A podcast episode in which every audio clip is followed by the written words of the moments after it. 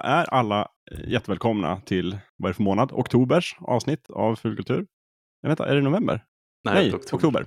Precis. ja, men vi spelar är det kanelbullens, kanelbullens dag så är det oktober. Just det, bra, bra tankeknep där. Ja. Eh, det är inte alltid vi hinner klippa det innan. Alltså förra månaden blev det så stressigt för att jag trodde jag hade jättegott om tid på mig och sen så började jag inte klippa för att det var sent och sen så var det nästan så att det inte hann komma ut i september. Mm.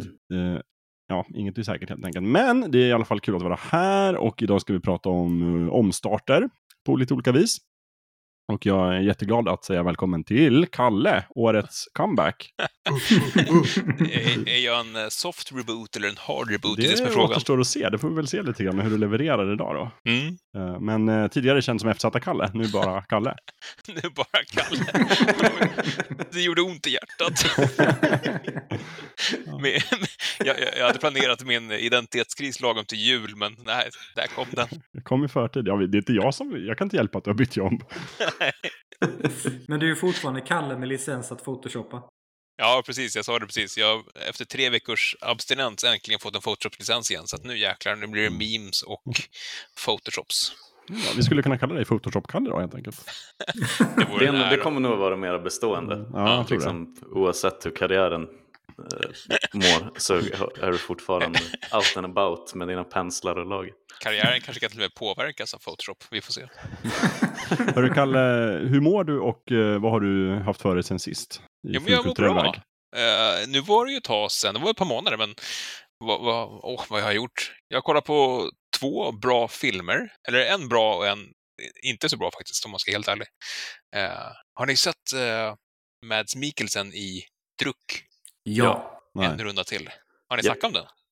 Nej. Ja, nej. Jag nämnde den tror jag. Jag, Ja. jag såg den för ganska länge sedan. Ja, nej, den, den var ju fantastisk. Det är ju bara danskarna som kan både romantisera och problem- problematisera alkohol på det viset. Och kul att se Mads i en öm scen på det. Eller i en öm film. Mm. Eh, sen såg vi också den där Swedy. Men den var ju ganska kass. Ja, ah, just det. Är det en film? Jag trodde att det var en serie. Ja, hade det varit en serie då hade jag fått riktig, riktig ångest. Nej, det, det, var, det var en film som försökte vara så här lite Josef Fares rapp och rolig, men lyckades väl inte ens med det. Nej, Mm. nej tveksamt. Men vilka är det som är med i den? Typ eh, det gamla gardet och några nya. Några nya och sen typ halva Lorry. Ja, ja. Ja. ja, men det är väl verkligen de här uh, Claes Månsson, Susanne Reuter. Alltså, Klas Månsson är ju med i, i typ en halv scen. Ah. Och han var ju såklart jätterolig, för han är alltid rolig. Mm. Och sen är det ju, var det ju underbart att se uh, Johan Ulveson och Susanne Reuter som är ett, det, ja. som ett gammalt par. Just det. Det var, det var fint och roligt. Men Mm. resten var ganska trist faktiskt. Ja, det blir tummen ner där i alla fall. Ja, tummen ner. Inte ens värt eh, en månad via Play, vad man nu kan kolla på. Finns det någon som är... Det känns som att när man är så lång som Claes Månsson är, där är man typ dömd att vara rolig för livet. Ja, jag tror det. ja, men det, ja, John Cleese är väl också ganska lång, va? ja, Ja, exakt. precis. Ja. Douglas Adams, jättelång. Det, humorn sitter i kroppen. kan vara så. Eh, jag vill också hälsa välkommen då Skellefteås förstfödde Gustav. Ja, det är jag. Ja, Ja. Yes, tack. Hur, hur är läget och eh, vad har du gjort sen sist? Det är jättebra. Jag sa det tidigare innan vi spelade in att jag, jag får sån energi när mörkret, höstmörkret kommer. Ja, Ehm, det, jag vet inte om det är en bra eller en dålig egenskap jag har. Det är ju samma sak när jag är i ett rum fyllt med folk som är bittra och sura. Då blir jag så fruktansvärt happy-go-lucky. just det. Du är lite motvalls. Finns det någon sån mutant som typ omvandlar energi på något sätt? Säkert. Ja, det gör. Vampyrer.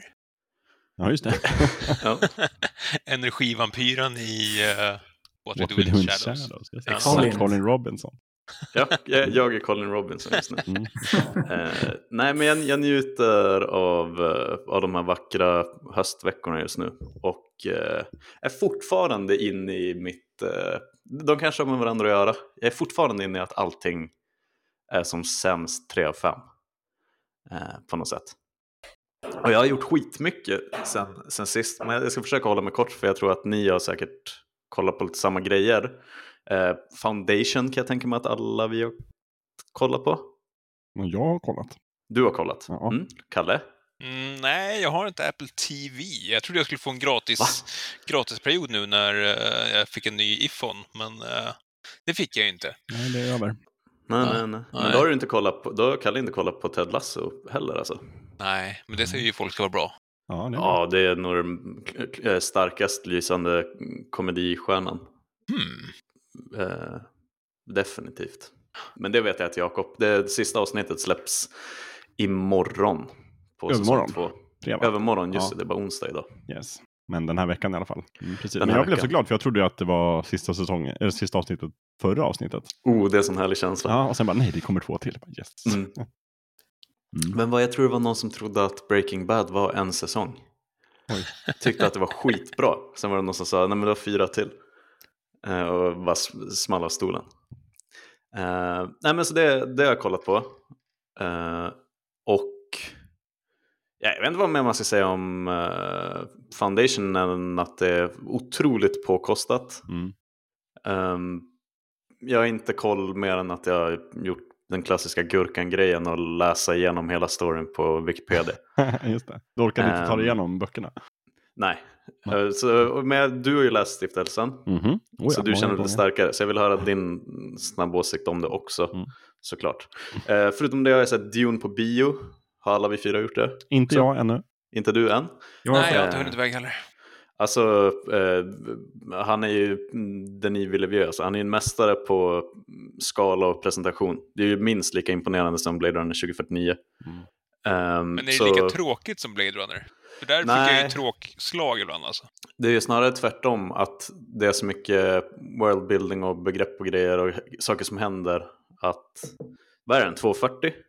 Ja. Men, men det kändes som att man satt i stolen i en halvtimme typ.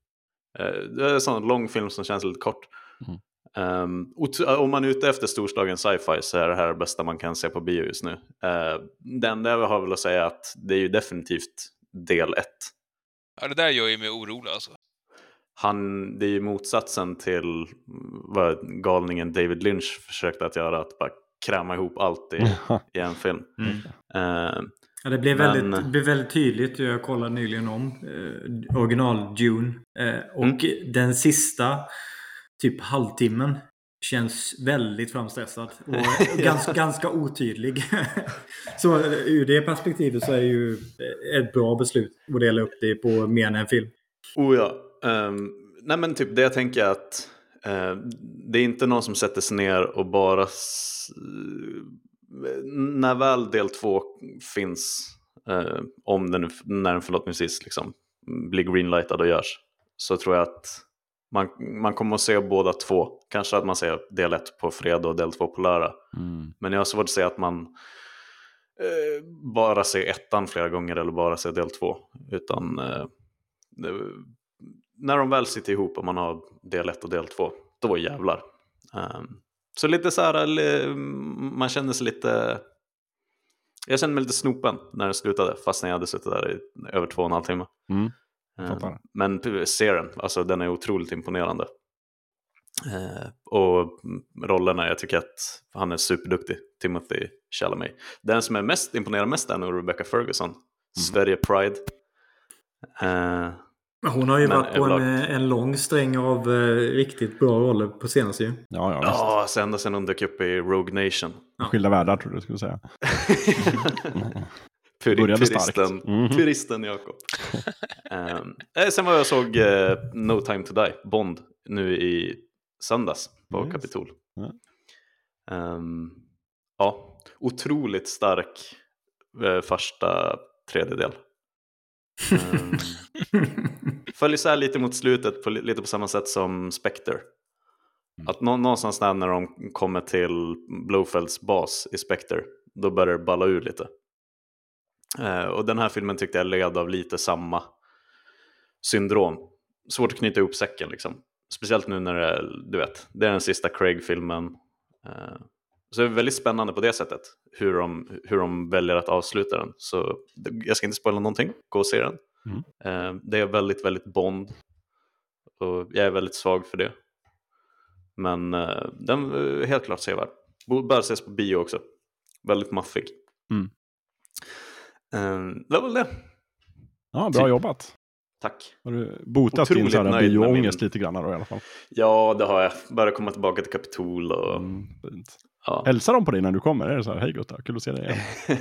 Nej, men nu var det faktiskt bara ett par veckor mellan Dune och eh, Bond. Mm. Och det var samma tjej som jag köpte hutlösa mängder vin av. eh, och jag, jag tror att hon känner nog igen mig. Men drömmen är att bo på Sankt Eriksplan och vara där tre gånger i veckan. Mm. Så om ni har en lägenhet, Reserverade plats ring i mig. salong 1. Mm. Mm. Jag kan ta en lägenhet på Rörstrands eh, gatan, vägen, gatan. Ja.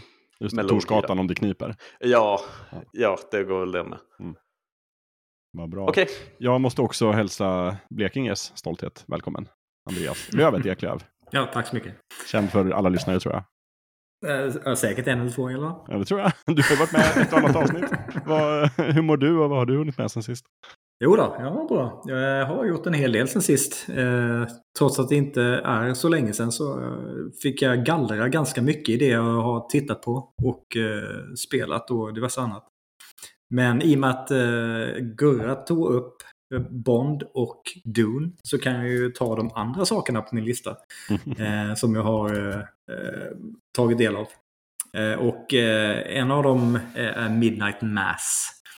Eh, den här Mike Flanagan-serien, han som eh, gjort eh, The Haunting of Hill House och Bly Manor. Eh, som jag har talat mig eh, varm om i tidigare avsnitt.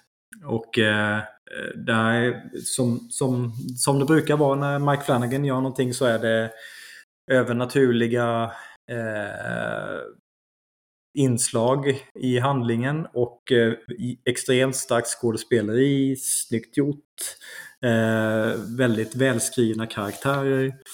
Ehm, eh, Raoul Cooley som, eh, som man kan känna igen från eh, tidigare serier är med här och Hamish Linklater och eh, Samantha Sloyan som jag tror att det är nog inte så många som så här, känner igen dem till namnet men när man ser dem i serien kommer man tänka ah, ja han är bra och hon är bra. Ehm, och eh, den här är precis som alla hans andra serier så är den ju eh, sjukt välskriven och jättevälskådespelad. jätteväl skådespelad. Eh, och jag- skulle säga, det, jämfört med typ som eh, Hill House och, och Bly Manor så är inte den här lika... Eh, jag tycker inte han, man lär känna karaktärerna lika väl eh, som man som man gjort på För de andra serierna är inte heller långa. Eh, det, det, den här är väl ungefär lika lång eh, som de, sett i antalet avsnitt. Men där, där känner jag att man, man har lärt känna karaktärerna bättre tidigare. Men eh, oavsett vilket så är den eh, sjukt välgjord. Och eh, om, man, om man gillar den typen av övernaturliga skräckserier, eh, thrillerserier, och man har gillat Bly Manor eller Hill House så eh, kan jag varmt rekommendera den. Och eh, en annan serie som jag kollade för om det, ja, det är några veckor sedan eller om det är någon månad sedan. Eh, jag satt och kollade runt på, runt på Netflix. Så såg jag en, en, serie, en serie som heter Squid Game. Jag tänkte bara, hmm, det här, den här har jag inte hört någonting om. Eh, Sydkoreans, de, de brukar göra, producera bra grejer. Eh, och så läser jag på lite om det och tänker, ja det verkar ju lite som eh, Hunger Games möter eh, Battle Royale typ. Det, bara, det låter ju ändå det låter som mitt gebit. Eh, jag är lite skeptisk till Netflix-serier som man inte har hört någonting om. Eh, brukar ju tala om att det inte är så mycket att hänga i julgranen. Men så tänkte jag, ah, men, ah, jag gillar ändå konceptet. Eh, så jag började titta på den och tyckte att det här är ju skitbra. Alltså det, dels är det ju Battle Royale eh, stuket. Och, men det är också jättevälskrivna karaktärer och, och roliga. Den är rolig och det finns eh, sköna relationer mellan karaktärerna som, som jag inte, absolut inte hade väntat mig av den här sortens eh, serie. Ehm, så, så jag tittade på den och, tänkte, och började tipsa om den på, på Discord och liknande. Jag tänkte, den här, eh, sov inte på den här, den är faktiskt bra. Och sen typ, veckan efter så fullständigt exploderade och, och man kunde liksom läsa om att eh, eh, sydkoreanska internetoperatörer stämmer Netflix för att, för att den är för populär. bara okej, ja, ja den, den var visst inte så eh, under radarn som, som jag trodde. Eh, men om det är någon som liksom tycker att konceptet låter eh, som att det inte riktigt är e-kopp te så eh, det, det är mycket mer än bara en liksom, Battle Royale eh, asiatisk, eh, alla ska försöka ta ihjäl alla, utan det, det, det finns ett djup i den serien och eh, ett djup i karaktärsrelationerna eh, som jag absolut inte hade väntat mig. Ehm, så eh, ni som inte gillar att hoppa på eh, trender, eh, i och med att det skrivs en hel del om Squid Game, att den, den är faktiskt värd det. Den, den kan jag mycket väl rekommendera att ni tittar på. Den är jättebra faktiskt. Jag önskar att jag inte fungerade så. Men jag duckade ju Breaking Bad i åtta år för att ingen kunde hålla käften om det. ja, jag har kollat på ett halvt avsnitt Squid Game. Jag, ja, jag är inte övertygad än. Nej, men då har du inte riktigt kommit in i karaktärsrelationen än. Det, det tar några avsnitt innan man verkligen börjar fatta att ja, det här är mer än eh, bara eh, ja, det man tror från första avsnitt. Ja, och jag är just nu lite inne som, precis som Gustav, att all, alla den här veckan har pratat om Squid Game. Så att jag är lite så här, bara, jag backar lite och tar avstånd. om åtta år eller någonting kommer jag väl hoppa på den. Nej, jag blir lite sugen. Eh, särskilt nu när du gav så lysande omdöme, Lövet. Men eh, ja, den, den, får väl åka upp på listan helt enkelt. Det känns lite norrländskt, båda, båda, båda två är reaktioner. att det är... kan inte kolla på något populärt. Nej. Bättre att backa och mm. utvärdera. Det är bara för att det kommer till Norrland åtta år senare. Just det, det är det tempot vi är vana vid. Liksom. Ja. Det är knäppt, knäppt när maten fortfarande är varm. Det brukar, vara liksom, brukar komma till den här dagen efteråt. Ja. Ja, jag kan berätta, jag har också gjort eh, lite saker. Eh, mest har ni redan tagit upp, men jag kan bara kort säga att jag också börjat kolla på The Foundation. Serien såg väldigt mycket fram emot. Eh, sett två avsnitt, det är väl ute tre tror jag. Eh, nöjd också ändå, precis som du mm. Gustav, så tycker jag otroligt påkostad, snyggt, långsamt tempo. Någon skrev på internet att den är lite, lite tråkig. Och det är väl sant, liksom. men jag gillar det. Jag tycker den här, det är en serie som ska vara tråkig tät och bygger upp saker och ändå händer det ju någonting i varje avsnitt. Och sådär. Ja, och det är väldigt, jag vet inte vad vi snackar om, men att det är eh, alltså sci-fi på 50, 40-50-talet liksom. Ja.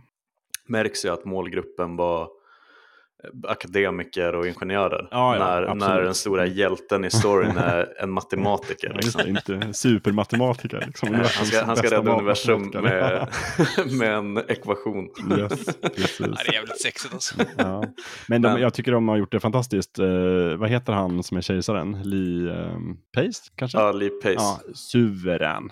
Ja, eh, han har sånt kejserligt utseende. Mm. han spelar ju Legolas farsa i Hobbit. Just det, Legolas farsa. Han är med i Halt and Catch Fire, Pushing Daisies. Han är bra i allt han gör. Ja. Och så även här. Eh, jag tycker också det är perfekt här. Jag har ju ändå läst boken, jag minns liksom de stora dragen, men de har ju uh, lagt in väldigt mycket eget eftersom att det är 2021 nu och inte 1952. Mm. Så mycket mer karaktärer till exempel och mer karaktärsdrama. Men nej, jag gillar, jag ger en försiktig tumme upp. Tycker att man kan om man är osäker kan man ju vänta tills hela serien är ute och sen kan man ju klämma den på den här gratisveckan man kan få. Mm. Om man vill. Då måste man också passa på att titta på Ted Lasso, som jag tycker har levererat fullkomligt den här säsongen. Ja, säsong två är ju bara Aha. bättre än första. Mm. Jag, jag hoppas jag... att uh, typ uh, Succession har samma, um, samma kurva. 12 dagar kvar, den kommer. Mm. Bra tv, Kalle? Ja, det är så sjukt bra tv. Jag är så laddad. Jag ska försöka innan, kolla igenom ett par avsnitt i alla fall innan, innan säsong tre. Mm. Så att, eh, ja, herregud. jag, alltså det, det jag ser framför mig det är bara den här öppningssekvensen i allra första avsnittet när, eh, eh, nu har jag glömt alla karaktärers namn, men eh, han kommer in och gör sin rap i styrelserummet där. Mm. Mm. Ja, det, det, det är mästerligt. För, för bra. Nej, men det låter som att jag måste köra en Apple TV Pren. Jag just nu försöker playa igenom HBO eh, och Prime. Mm. Jag försöker vara en duktig, duktig människa och inte mm. ha alla grejer igång samtidigt, utan mm. kolla igenom grejer, stänga av prenumerationen och sen mm. Om du har vidare. en Playstation 5, Kalle, då får du ju tre månader gratis. Ja, jag har ju inte det. Jag, jag ska köpa en Xbox, vet du. Ah, okay. ah, ja. jag, jag är en sån människa. Det är ingen fara. Man kan ju köpa båda, brukar jag tänka. Men... jag har i alla fall också varit på kollat på No Time To Die. Gjorde det också i söndags, men inte oh. på Capitol, utan på Söder. Eh, jag tycker att den var, jag vet inte, bra för att vara Bond. Mm. Det vill säga inte jättebra. jag, är inte så ju jag bara märker att jag är inte så himla imponerad av James Bond. Det sa jag väl i vårt Bond-avsnitt också. Vi har också fått en del kritik för att jag inte var, kunde tillräckligt mycket om Bond. Men eh, ja, den var bra. Det är otroligt stilfull action. Liksom. Det är ju grymt snygga filmer. Jag tyckte också att första halvan var riktigt bra. Och Mm. att den föll i bitar andra halvan. Det tycker jag var verkligen så här väldigt enligt mallen. Också. Men det här är ju exakt alla Bond-filmer någonsin, känner jag, när jag såg det. Med hemliga baser och sådär. Men jag ska inte heller spoila någonting. Jag tycker att om man gillar Bond så kommer man gilla den här filmen. Och jag Mm. tycker att eh, jag skulle faktiskt här och nu vilja utnämna Daniel Craig till min favorit Bond. Ja, jag tror han Från har tagit, eh, han har nog gått om. Jag var ju svag på Pierce Brosnan. Ja, jag också. det var ju min ungdomsbond. Och Jajamän. Sean Connery i originalet. Men Mm. fan, eh, Ja. Craig alltså. Craig, bra. Han spelar ju för att jag bara köper att han är en mördare, liksom, på ett sätt som jag Mm. inte köper att någon annan är en mördare. Utan han är verkligen brutal i actionscenerna och har det här liksom lite jagade i blicken. Mm. Som jag gillar. Eh, the face of a stone cold killer. Enda som stör mig med honom det är att han inte är... Jag tycker inte han är Bond-snygg. Det är ju Ah. Pierce. Pierce är ju verkligen Bondsnygg. Ja, Och och, och Sean och även... eh, Mm.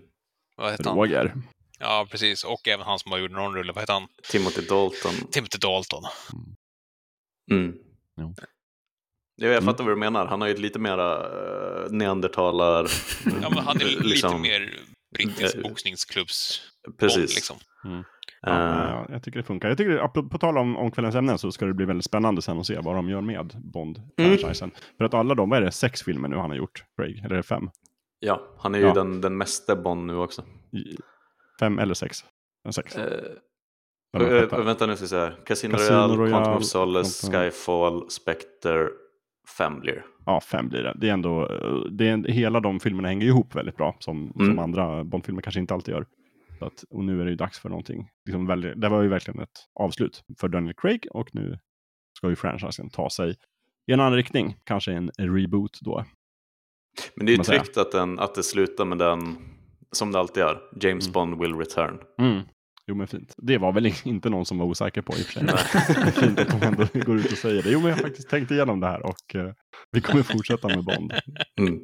Vi vill tjäna mer pengar. Precis. Vem var det som köpte Bond-franchisen? Var det Amazon eller? Ja, fast det blir inte... Det blir inte så. eh, alltså, det var ju med MGM och eh, hela den, men att eh, de, det är någon specialdeal, det är fortfarande Broccoli som är, Mm. Eh, har makten, Broccoli-familjen. Broccoli är roligt namn. För det var lite någon, alltså det var ju ganska mycket, de, det är en väldigt, eh, alltså Bond-fanbasen Mm. är ju lite så Diablo 2 stuket på dem. Utveckla. Nej, inte, får inte pilla för mycket med, nej. med konceptet. Nej, och då visst. var det folk som var rädda att fan nu kommer, nu kommer Bezos att göra fyra olika tv-serier och eh, Bond Cinematic Universe. Och... Just det. Men då kom det in smarta människor och sa Mm. nej, Ja, det är fortfarande Barbara Broccoli som är... de drar i trådarna. Ja, men jag för min del, jag skulle faktiskt kunna tänka mig en påkostad tv-serie med Bond. Faktiskt. En liksom, miniserie, tio delar. Med riktigt Mm. bra manus. Det hade jag uppskattat. Men det är jag också. Men om det nu är en, eh, en annan, alltså att det inte är faktiska James Bond utan att det är en, en annan agent som, som tar upp den manteln framöver. Då skulle det ju funka att göra en, en serie och lite andra eh, riktningar på det. Eh, det känns som att när det har varit James Bond 007 så har det varit lite begränsat i att om det ska vara på ett visst sätt. Men om de nu pensionerar den faktiska personen och, fakt- och gör om det till att nu handlar det bara om agenttypen Bond. Mm. Då skulle de ju ha mer frihet och tweaka lite på formeln också. Jag tycker att de kan, inte, behöver inte vara så himla heliga med James Bond. Jag tycker de kan testa något nytt. Men det, det tog jag ju också upp i Bond-avsnittet. Mm. Eh, men det är också någonting som jag tror vi kommer återkomma till i det här avsnittet. Att Mm. det är inte helt jävla lätt att göra en reboot. För att man ska å ena sidan förhålla sig till det som har varit och man ska samtidigt hitta på något nytt. För varför gör man det annars?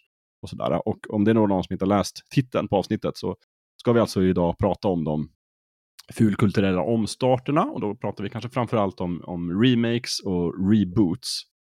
Och då ska jag ju snart lämna över facklan till dig, Lövet, så ska du få presentera konceptet lite mera. Eh, jag tänkte bara först kuppa lite, och, för jag funderade på det här precis innan vi började spela in. Lite så här, bara remake, reboot, remaster, vad är vad och så vidare. Och då tänkte jag bara liksom snabbt gå igenom hur jag tänkt och hur jag tror att det är. Att om man börjar på en remake så är det helt enkelt att göra en ny version av något gammalt. Och då är det väl kanske framför allt nu då en nyinspelning av en film eller en ny version av ett spel. Och det har man gjort egentligen sedan tidernas begynnelse. Och Mm. då tar man ju också kanske ofta chansen att ändra om lite i storyn, modernisera den, uppdatera den för modern publik och så vidare. och så vidare. Eller det som också har blivit väldigt populärt, att göra en utländsk remake. Det vill säga man gör en kanske engelsk version av Bron eller en eh, svensk version av The Office. Eller sådär, där det är liksom samma koncept men man nationaliserar den för en annan publik. Ja, men typ eh, eh, Oldboy är ett bra exempel. Mm. Så, äh, det är lite svårt med, med sydkoreansk film för den amerikanska publiken. Eh, så vi gör en amerikansk istället. Ja men precis, de Om- fattar inte det här. Så det är bättre om vi kan ta skådisar som pratar amerikanska. Mm. Eh, precis, och då finns det ju till exempel ett exempel på det är ju Michael Hanekes eh, Funny Games. Som är en österrikisk film. Som de gjorde då en remake, en amerikansk remake. Och då var det ju verkligen en så kallad shot for shot remake. Det vill säga de gör den exakt som den gamla filmen, så likt det bara går. Med enbart liksom amerikanska skådisar, det var enda skillnaden. Liksom, annars är det identisk film. Vad har vi mer där? Gus Van Sant gjorde väl Psycho? Ja, just det, precis. Också one to one. Eh, Jag vet inte riktigt varför han gjorde det, men Nej, jag tror han mest gjorde det som en, alltså en, eh, En hyllning. studie i rolig grej. filmskapande. Ja. Det, det var mest för honom typ. ja, okej. Han sa att han lärde sig jättemycket om jag inte minns fel. ja, ja, Men- det kan jag verkligen tänka mig. Gud, ja. ingen tyckte att det fanns en poäng med Ja. den. Ja, just det. Nej, var det exakt samma? Han bara, ja, imponerande, eller hur? Mm, okej. Eh, många av de här termerna är ju också från musikbranschen, tänker jag. Där man, ja, om man spelar in en låt, så först spelar man in låten och därefter så mixar man låten och sen så mastrar man låten. Och eh, från detta då så kan man göra nyinspelningar av låtar, där man gör en helt ny version av en gammal låt med nya musiker, instrument och artist och så vidare. Och sen kan man göra en remix, som du älskar, Kalle, där Mm. man använder de olika ljudspåren och ljuden i en låt för att skapa en ny låt. En där också- technolåt kanske. En technolåt kanske, man kan Ja. lägga till nya ljud eller liksom mixtra om ljud så att det blir någonting annat. Eh, och sen finns det då en, en remaster där man mera kanske sitter i studion och skruvar på rattar och försöker liksom försköna det som redan finns. Till exempel man kan ta bort brus eller Lyfta fram trummorna lyfta lite fram mer. trummorna där. genom att dra upp Mm. lite grann där på mixerbordet eller spara ut det i högre bitdjup, 24-bitars remaster eller vad, whatever. Men man kan liksom inte tillföra någonting nytt egentligen. Men man kan damma av det som finns. Eh, och sen har man ju tagit med sig de här begreppen in i spelvärlden och där finns det ju gott om både remakes och remasters. Eh, och där en remaster tänker jag oftast, fast kanske inte alltid, här är ju ni lite experter, att det är typ samma spel fast med finare grafik. Eventuellt bara liksom HD-uppskalad. Eller ibland att de faktiskt kan ha ganska stora skillnader fast det kallas en remaster. Mm. Där flyter ju gränserna ihop lite grann, tänker jag. Ja, Men det är ju, de kan ju justera spelmekanik så att det är mer än bara visuell puts. Men det är ju inte en remake heller för att det är en justering av det redan befintliga. Så det, det, det är ju en eh, inte helt tydlig gränsdragning eh, mellan dem nej, alla gånger. Verkligen inte. Och då kommer vi sen in i liksom det här då som är alltså en reboot, som för mig i alla fall är väldigt mycket kanske en marknadsterm, där det handlar om att man ska blåsa liv i en franchise Mm. som är lite till ålderns höst.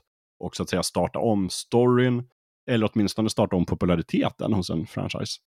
Och då tänker jag att en reboot kan vara en helt ny kontinuitet eller en helt eh, ny berättelse där man börjar om verkligen från början och då blir det ju i de facto någon slags remake. Eller så kan det vara det som du sa förut, Kalle, en soft reboot, som du är nu. Där, där storyn som har varit finns kvar och man trampar liksom inga gamla fans på tårna. Men man fortsätter storyn, kanske med ett lite nytt grepp och nya huvudpersoner, en tuffare och annorlunda berättarstil. Mm. Ja, och det sen kan man göra det ännu mer då- komplicerat, att vissa grejer är kanon, men vissa grejer är inte det. Ja, ja, precis. Oh, ja. Och det kan Eh. vara falska reboots också. Så bara, vi gjorde en reboot, fast den gills inte. Så vi går tillbaka till det som var förut och nu gör vi en soft reboot. Eh, och sen finns det då det nära besläktade begreppet retool. Där man kanske försöker göra ändringar i ett koncept eller en story eller skådespelarensemble i någonting som pågår, men utan att behöva gå så långt som att liksom reboota hela skiten. Och sen finns det ju då också det, man, det som är ganska populärt att kalla idag, nämligen reimagining. Som ju är, som ju är en reboot, fast man kanske signalerar lite grann att skillnaden kommer vara väldigt stor. All bets are off. Liksom. Det är en reimagining. Vi kommer göra väldigt annorlunda. Ingen kommer bli nöjd. Så vi, vadå, vi har fyra, fem koncept, varav alla flyter in i varandra. Ja, alla flyter in i varandra. Ja. Men det går ju så jävla inflation i det där. Det är också den, eh, alltså ett besläktat begrepp är ju spirituell uppföljare. Ja, oh, ja. Så när du gör typ, ja men det är Bioshock men det är inte... Mm. Eh, Men, för, men spirituell uppföljare kan vara både och. Antingen kan det vara så här, ja men det är typ samma folk som har gjort någonting helt annat. exakt. Eller så kan det vara helt andra folk som har gjort något lite liknande. Vilket är så här, okej. Ja. Men och, det är så, typ- och så finns det de där man inte riktigt vet om det kommer vara en remake eller reimagining. För man, Exakt. man har inte sett det hela Nej. helheten än. Nej, men exakt. Jag tror det var det de gjorde när de skulle vara lite smarta med Diablo 2 nu. eh, Som släppte, när de döpte det till Diablo 2 Resurrected. Mm. Och spelade lite på mm, zombie-demontemat. Men då var det lite så här, är det en remake eller är det en rem- strikt remaster med uppåt Ja, och ja, grafik? precis. Nej, nej, vi har lite kreativ frihet men vi kommer Ja. inte att säga hur mycket. Resurrected, det har ni fan aldrig hört Mm. förut. Men det är som de med ens. Final Fantasy 7 Remake. Där de har ju, det är en remake utifrån att de har gjort om eh, spelsystem och, och upplägg i, i Mm. story och lite allt möjligt. Men de hintar också om att det kan vara en reimagining baserat på hur det slutar. Ja. Men man vet inte. Precis. Och om det blir I det väldigt fallet är det också så här, det är bara första delen. Ja. Vi har, vi har delat upp det här spelet i, i flera delar, de andra kanske släpps sen. Om Ja. de blir populära och då blir det en reboot. Och om ni inte gillar första delen kanske vi gör om de andra jättemycket. nej, men, nej, men verkligen, som du säger, och som vi konstaterar så är det ju väldigt flytande skala. Men, men just det här begreppet reboot ligger väldigt mycket över alla de andra. För det Mm. kan vara lite alla de här delarna nästan. Det handlar framförallt om att göra någonting populärt igen, tänker jag på olika sätt. Ja, det brukar väl oftast appliceras på någon, en etablerad franchise. Man brukar ju inte reboota någonting som har fått en film eller Nej, men ett precis. spel. Exempelvis. Om det inte är en Spindelmannen-film då förstås. Ja, jo. Eh, Nej, men, för Star Wars kom, är väl en serie vi kommer att dutta in i eh, senare avsnittet. Men att där, gjorde de ju, där kommer ju Retcon in väldigt mycket. Mm. När de säger att äh, vi, kommer bara, vi kommer att bränna hela Extended Universe. Mm. Eh, och så ingenting är längre canon. Ehm, men sen så är ju alla, eh, kan de ju inte hålla sig från att, ja men när kommer, eh, kommer de att plocka tillbaka Darth Revan? Men kommer han att vara samma karaktär som han var back in the days när, när, först när Kotor-spelen var en del av liksom officiell Star Wars eh, story? Ehm, men då, då är det ju ett, ett klart fokus på att okej, men det är storyn nu som vi drar en, en vettextras över. Mm. Så får vi se vad vi... Ja, men precis. De, de har gjort en retcon, alltså det som har varit sant är nu inte sant Precis. längre i våran story. Men sen har de De ju... lyckades ju till och med rättkonna sig själva i samma trilogi. Ja, ja, det också. ja, men verkligen. Det är ett bra exempel på det. Men, men sen också retconat sin egen retcon. Att bara säga, men den här karaktären kan vi nu plocka tillbaka, fast på vårt sätt. Och då väcker ju det en fråga i mig. Nu när de ska göra en remake av Knights of the Old Republic, kommer det vara i kanon då, helt plötsligt? Det är det man undrar. För att Ja, det är det man undrar, eller hur? Ja, och... Ja, Men är det inte lite så att inget av det gamla gäller? Förutom om det var populärt. För då, då tar vi tillbaka det och då gäller Ja. det igen. nej men Ja, typ. kanske. För det är lite, alltså när de, drog, när de slog ner den, liksom lore-hammaren och sa pang, nu är Extended Universe, det är sagor och legender. Mm. Men allting efter det, är det officiellt? Ja, typ. För då blir ju Knights of the Old Republic det. Ja, det, är- det, det är så man tänker. Mm. Eh, För de har ju inget liksom halvkanon nu, utan det är ju verkligen så här, Legends och kanon typ. mm. Men ja, jag vet inte. Vad heter det? För sen också när det gäller George Lucas så tar han också, han drar sig inte för att rättkonna saker som var populära. Saker som var mindre populära. Typ så här, Han sköt först Greedo. Ja, det var populärt. Det ändrar vi. Nu gjorde han inte det längre. Alla bara, Va, vad gör ni? sen ändrar vi igen. Just det, Lucas bara, jag bestämmer.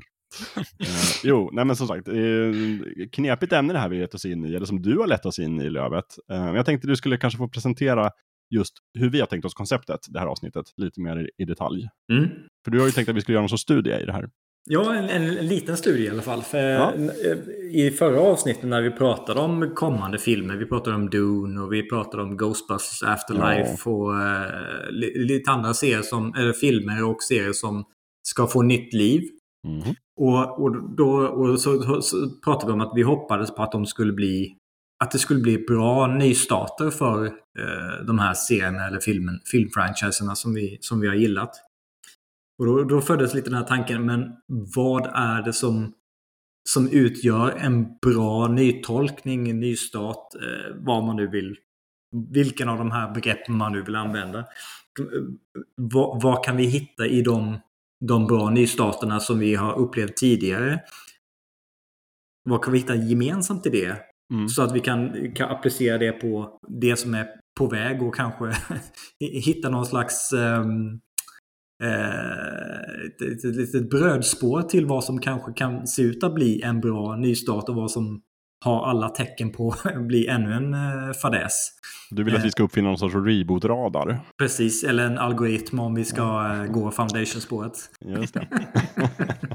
Vi brukar ju alltid naila den absoluta sanningen i Fullkultur. Ja, Men jag menar att i, vi, idag är vi ödmjuka och säger att vi, vi kommer att komma en bit på vägen. Precis. Det är ju ett, ett ganska eh, subjektivt och brett spår att utforska.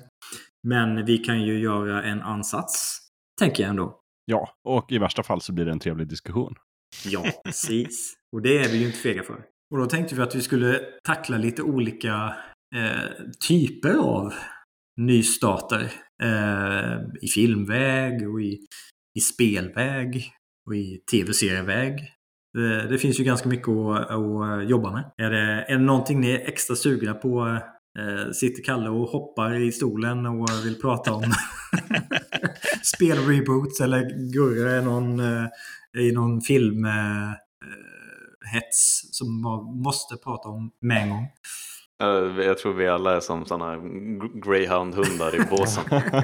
jag har en lång, lång lista här i mitt dokument. Jag vill lyfta. Men, men jag tänker ändå bara för den sakens skull så kan vi väl ändå börja med dem som, som du lite grann har handplockat som, som exempel. Och sen så innan vi ganska snart liksom kommer att...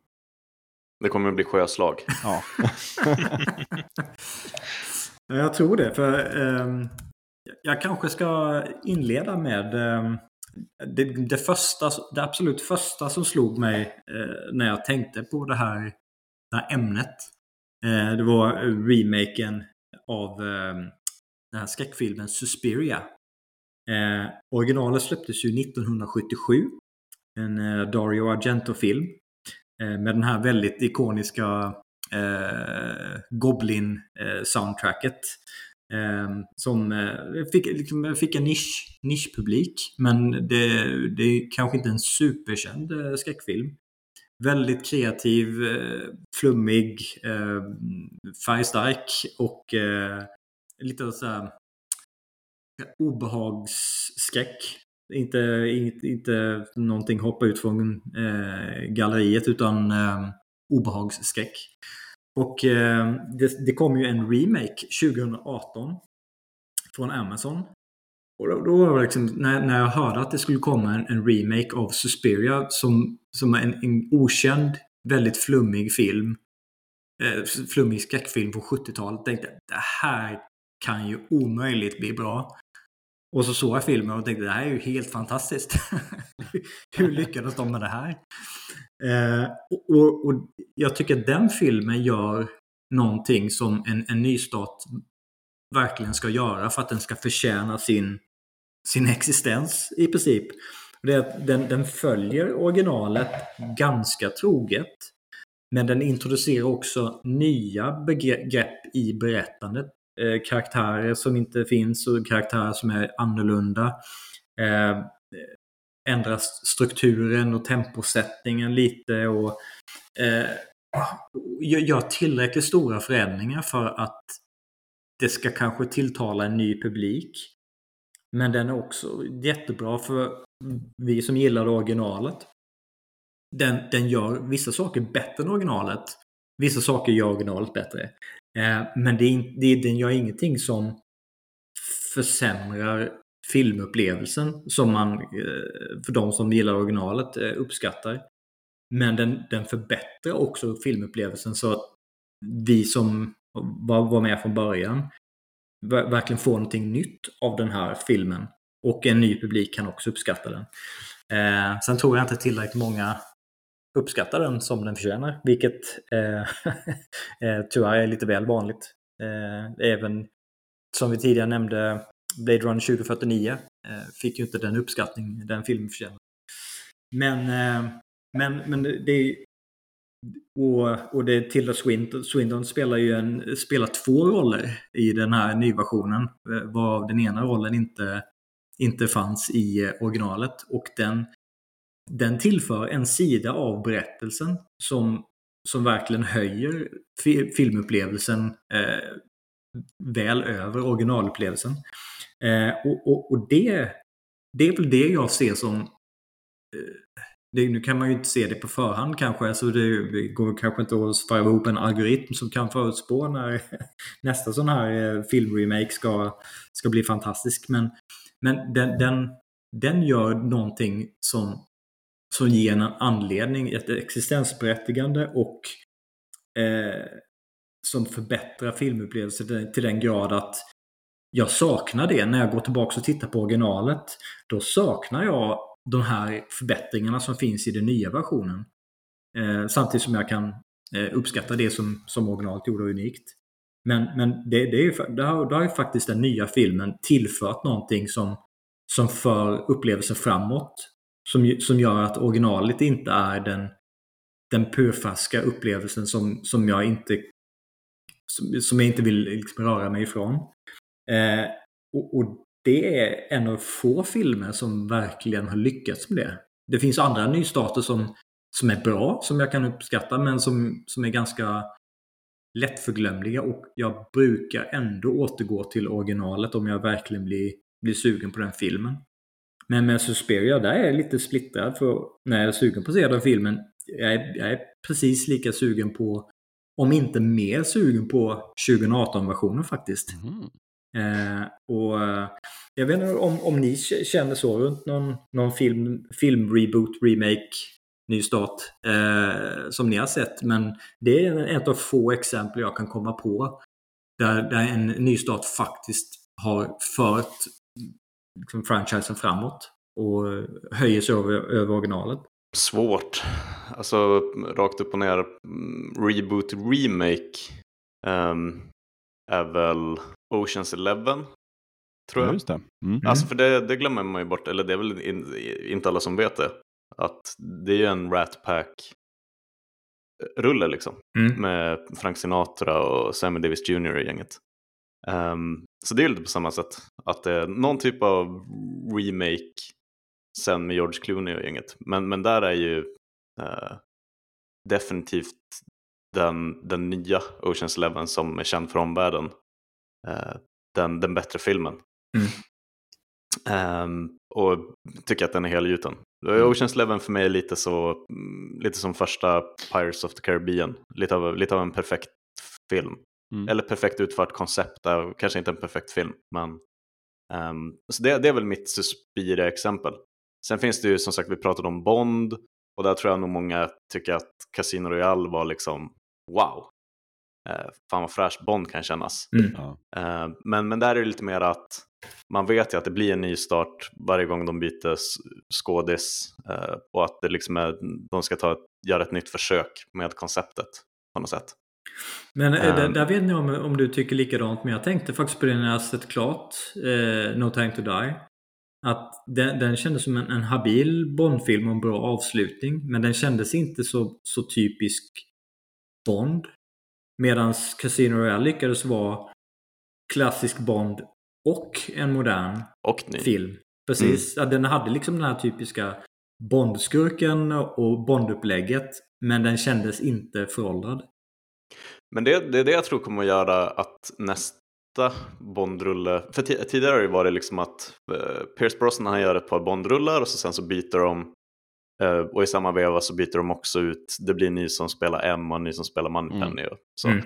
Men just det Jakob sa, att de här fem filmerna med Craig har ju på ett helt annat sätt haft ett uh, övergripande narrativ som sträcker sig från Casino Royale fram till No Time To Die. Och det märks att den är väldigt, den är väldigt storytung No Time To Die mm. på ett sätt som är ovanligt för Bond. Mm. Så jag tror att nästa film oavsett vem som spelar Bond och hur det ser ut kommer att kännas mer som en nystart, till och med mer av en nystart än vad Casino Royale gjorde. Mm. Eh, fastän det var liksom, åh nu ska Bond vara, ha skit under naglarna och um, slå sig lite som John Mm. McClane och vara blodig. Men um, jag jag tror att just för att det var sånt övergripande narrativ så kommer det verkligen att kännas som en reboot nästa gång de gör Bond. Mm. För att de har avslutat det här stora liksom, Daniel Craig-projektet. Mm. Precis, för det har aldrig tidigare varit det så tydligt liksom början, mitten, slut i, Exakt. i en serie Bond-filmer. Roger Moore bara körde vidare tills han liksom inte fick komma in på inspelningsplatsen längre. Ja men det, har alltid varit det där o,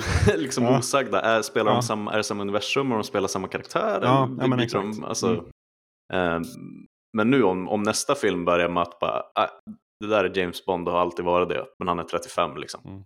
Ehm, det kommer vara en, en riktig reboot Bond. Mm. Ja, jag Ehm. med. Men jag tror ni båda, båda era exempel, alltså Oceans Eleven och eh, Suspiria, som jag inte har sett, varken gamla eller nya. Eh, ni sätter fingret på någonting där, att båda de var ju rätt okända, eller är i alla fall det idag. Så Mm. att de flesta känner bättre till eh, rebooten eller remaken. Och det kanske hör ihop också med så här, vad man gillar.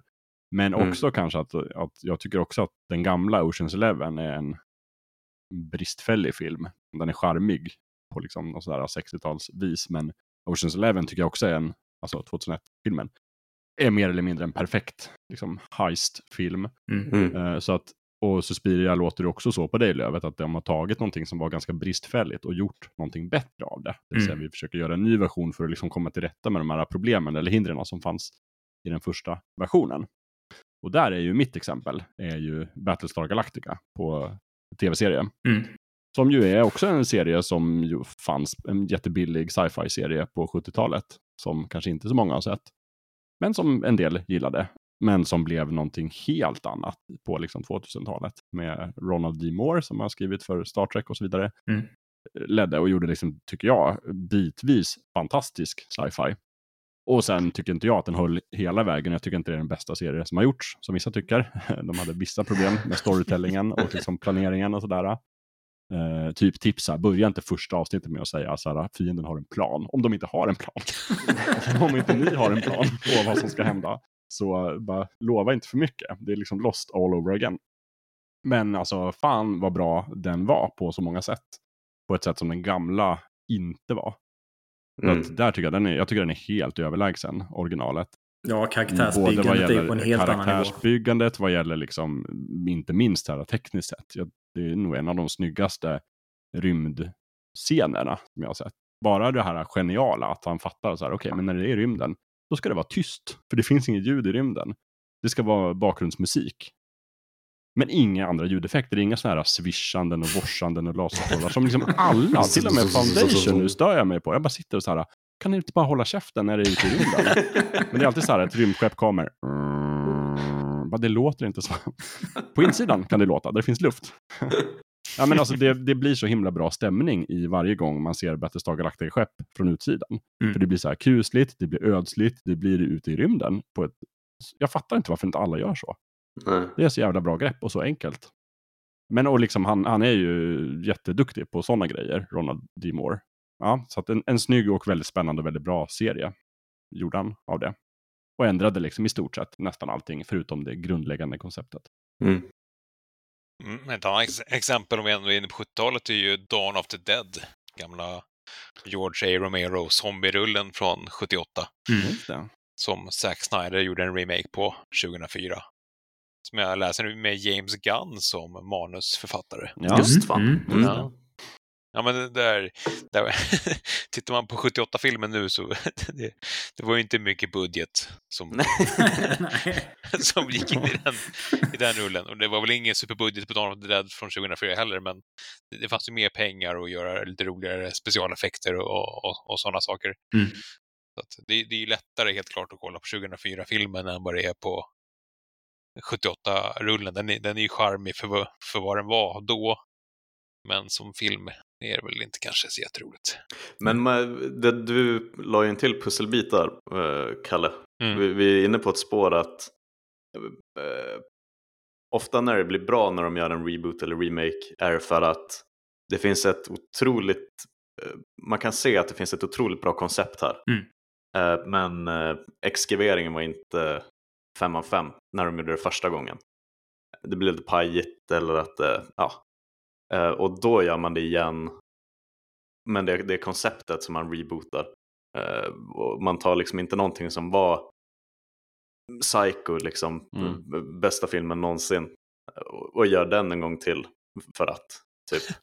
När man känner att Nej, men den där var nog fem av fem från början. Mm. Utan man tar någonting som, ja, som bäst kanske var tre av fem och gjorde det igen och jobbade vidare på konceptet. Man, man rebootade konceptet men Mm. fick till det gång nummer två liksom. Mm.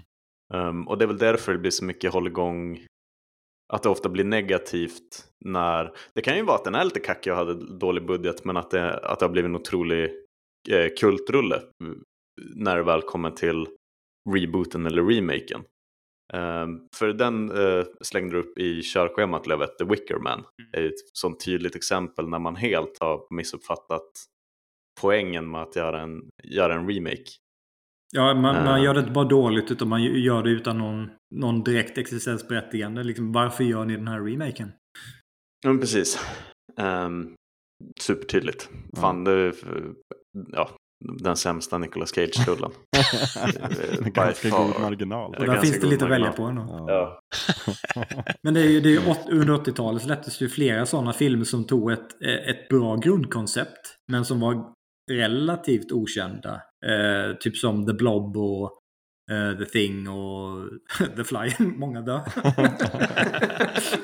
Bestämd form singular, det är det man gillade på 80-talet.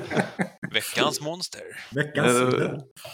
Eh, nej men det, då, alla de hade ju ett, ett väldigt bra koncept men, men förlagen var ju inte superkända.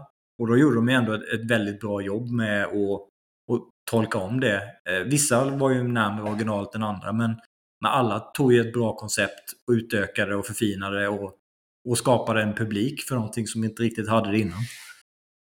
Sen finns det också de som är liksom, um, um, ta typ Godzilla till exempel. Mm.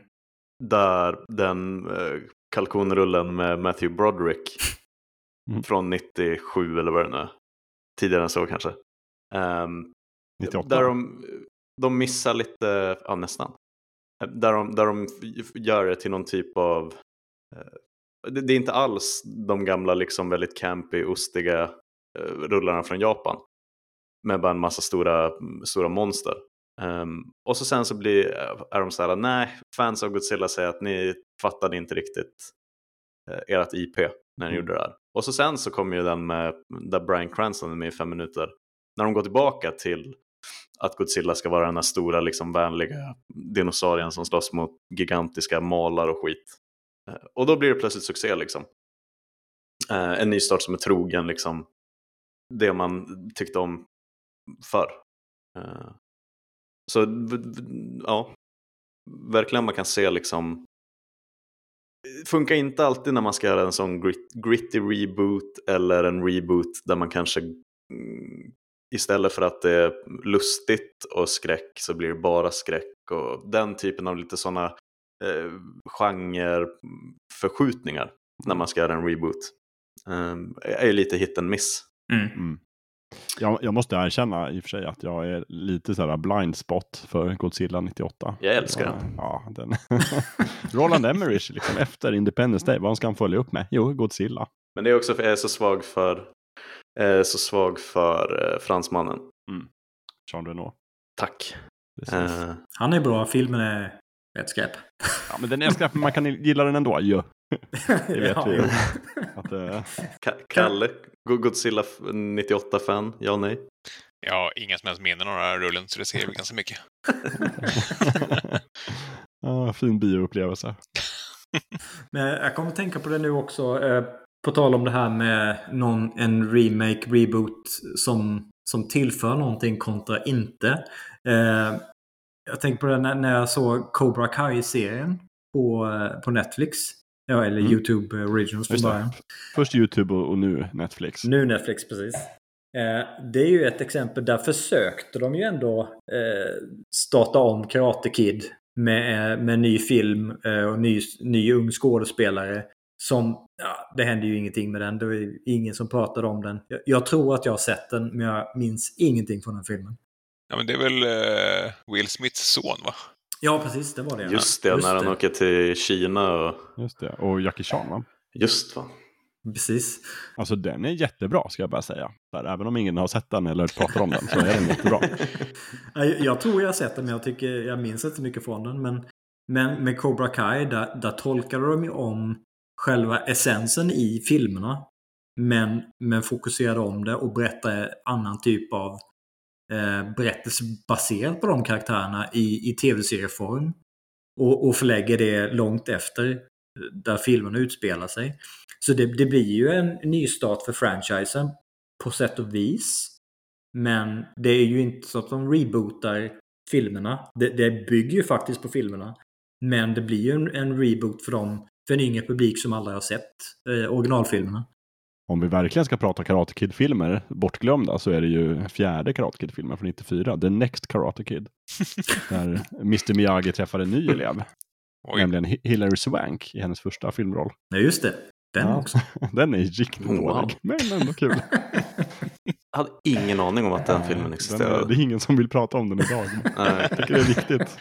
Och det älskar jag apropå Cobra Kai, Lövet, att de har ju hintat nu inför, vad är det, fjärde säsongen som är på G. Mm. Att de ändå kommer att dra upp folk från liksom, Karate Kid 4. För att de har ju gjort ett jättebra jobb, tycker är nästan det jag gillar mest med Cobra Kai, att de, så här, de tar fram gamla skådespelare och så här, i ett avsnitt så är han tillbaka på Okinawa och träffar så här, sin gamla fiende och sin gamla flamma och så här, att karaktärer kommer tillbaka. Ja, det är ju från alla filmerna så... Att de, de visar ju en sån himla respekt mot, vad ska jag säga, Karate Kid-arvet. Som inte på något sätt är en Det helig ko, men liksom, det är fint ändå att de, att de tar, det är tydligt att de som gör Cobra Kai älskar filmerna Karate Kid. Ja, verkligen. Men du Kalle, kan du, eh, jag är lite sugen på att snacka spel. Kan du dra oss in i eh, spelbranschens reboots? Ja, jag, jag fick ju snarare, det var ju, det var ett utlagt uppdrag, det var nästan ett frilansuppdrag. Kalle, du måste, du, du måste ju prata om Doom. Mm. Och det är ju ändå, ja, men det, det är en serie från tidigt 90-tal. Eh, två fantastiskt bra spel. Sen, sen gjorde de ju, det, det är en serie som har fått flera reboots. Det är nästan Spider-Man-klass på den. Mm. Eh, för det fick en, en reboot i, i Doom 3 som helt struntade i de två första spelen och försökte dessutom göra en annan typ av, av gameplay. Vi, vi som var med då minns ju fortfarande liksom debatten kring va, kan man inte ha både ficklampa och vapen framme samtidigt? Mm. Det här är ju helt bisarrt. Och va? Finns det bara fem fiender på skärmen samtidigt? Det här är ju det här är inte Doom. Så där Ja, försökte de ju gör- göra en reboot. eh, eh, som inte gick så bra. När var det det släpptes, Doom 3? 2000? Oh, ja, och årtal. Kan det vara Eh, 2005? 2004. 2004. 2004, precis. Eh, Just det, filmen kom 2005. och på tal, på tal om film, jag, jag fick reda bara minuter innan vi skulle spela in att det kom till en, en till film 2019. Annihilation. Jaha. Jag har sett den. Den är jättedålig. Har du, har du den på Blu-ray, Lövet? Eh, ja, det har jag faktiskt. Ja. Hur många exemplar har du? Jag har faktiskt bara ett exemplar. Okej. Alltså om man ska jämföra filmer. Alltså Doom 2005 är... eh, Den är, Citizen Kane. den är corny men den är jäkligt rolig jämfört med Annihilation. Den är så fruktansvärt tråkig. Ja, men det- det jag vill komma till att de, de försökte ju göra en reboot och det var väl ett exempel på en reboot som inte alls lyckades behålla liksom, det som folk älskade med, med originalspelen. Mm. Utan försökte ta, ta serien i en helt annan riktning med, med mer skräck och eh, John Carmack hade suttit och kodat ett ljussystem som gjorde allting jättespooky. Mm. Eh, men man, man nästan prioriterade grafik före, före gameplay. Ja, Det var väl lite id Softwares problem också att eh, Carmax eh, tekniska vision fick diktera vilken spel de gjorde. Ja, ja det, det, det är väl kanske inte helt eh, en, en hel osanning. Nej, och sen annonserade de ju Doom 4 ganska tätt in på redan 2007. Att, de- att de, ja, men vi ska göra ett, ett nytt Doom-spel. Uh, eh, men sen hamnade ju det som bekant i, i development hell. Att, att de, de fick liksom, liksom aldrig till det. Uh, det ryktades om att det skulle vara mer åt de här Call of Duty-hållet och mer stora skriptade miljöer och man skulle slåss på jorden och grejer. Uh, så det, det dröjde ända till 2016 innan de släppte Doom. Som också ofta förkallas just Doom 2016.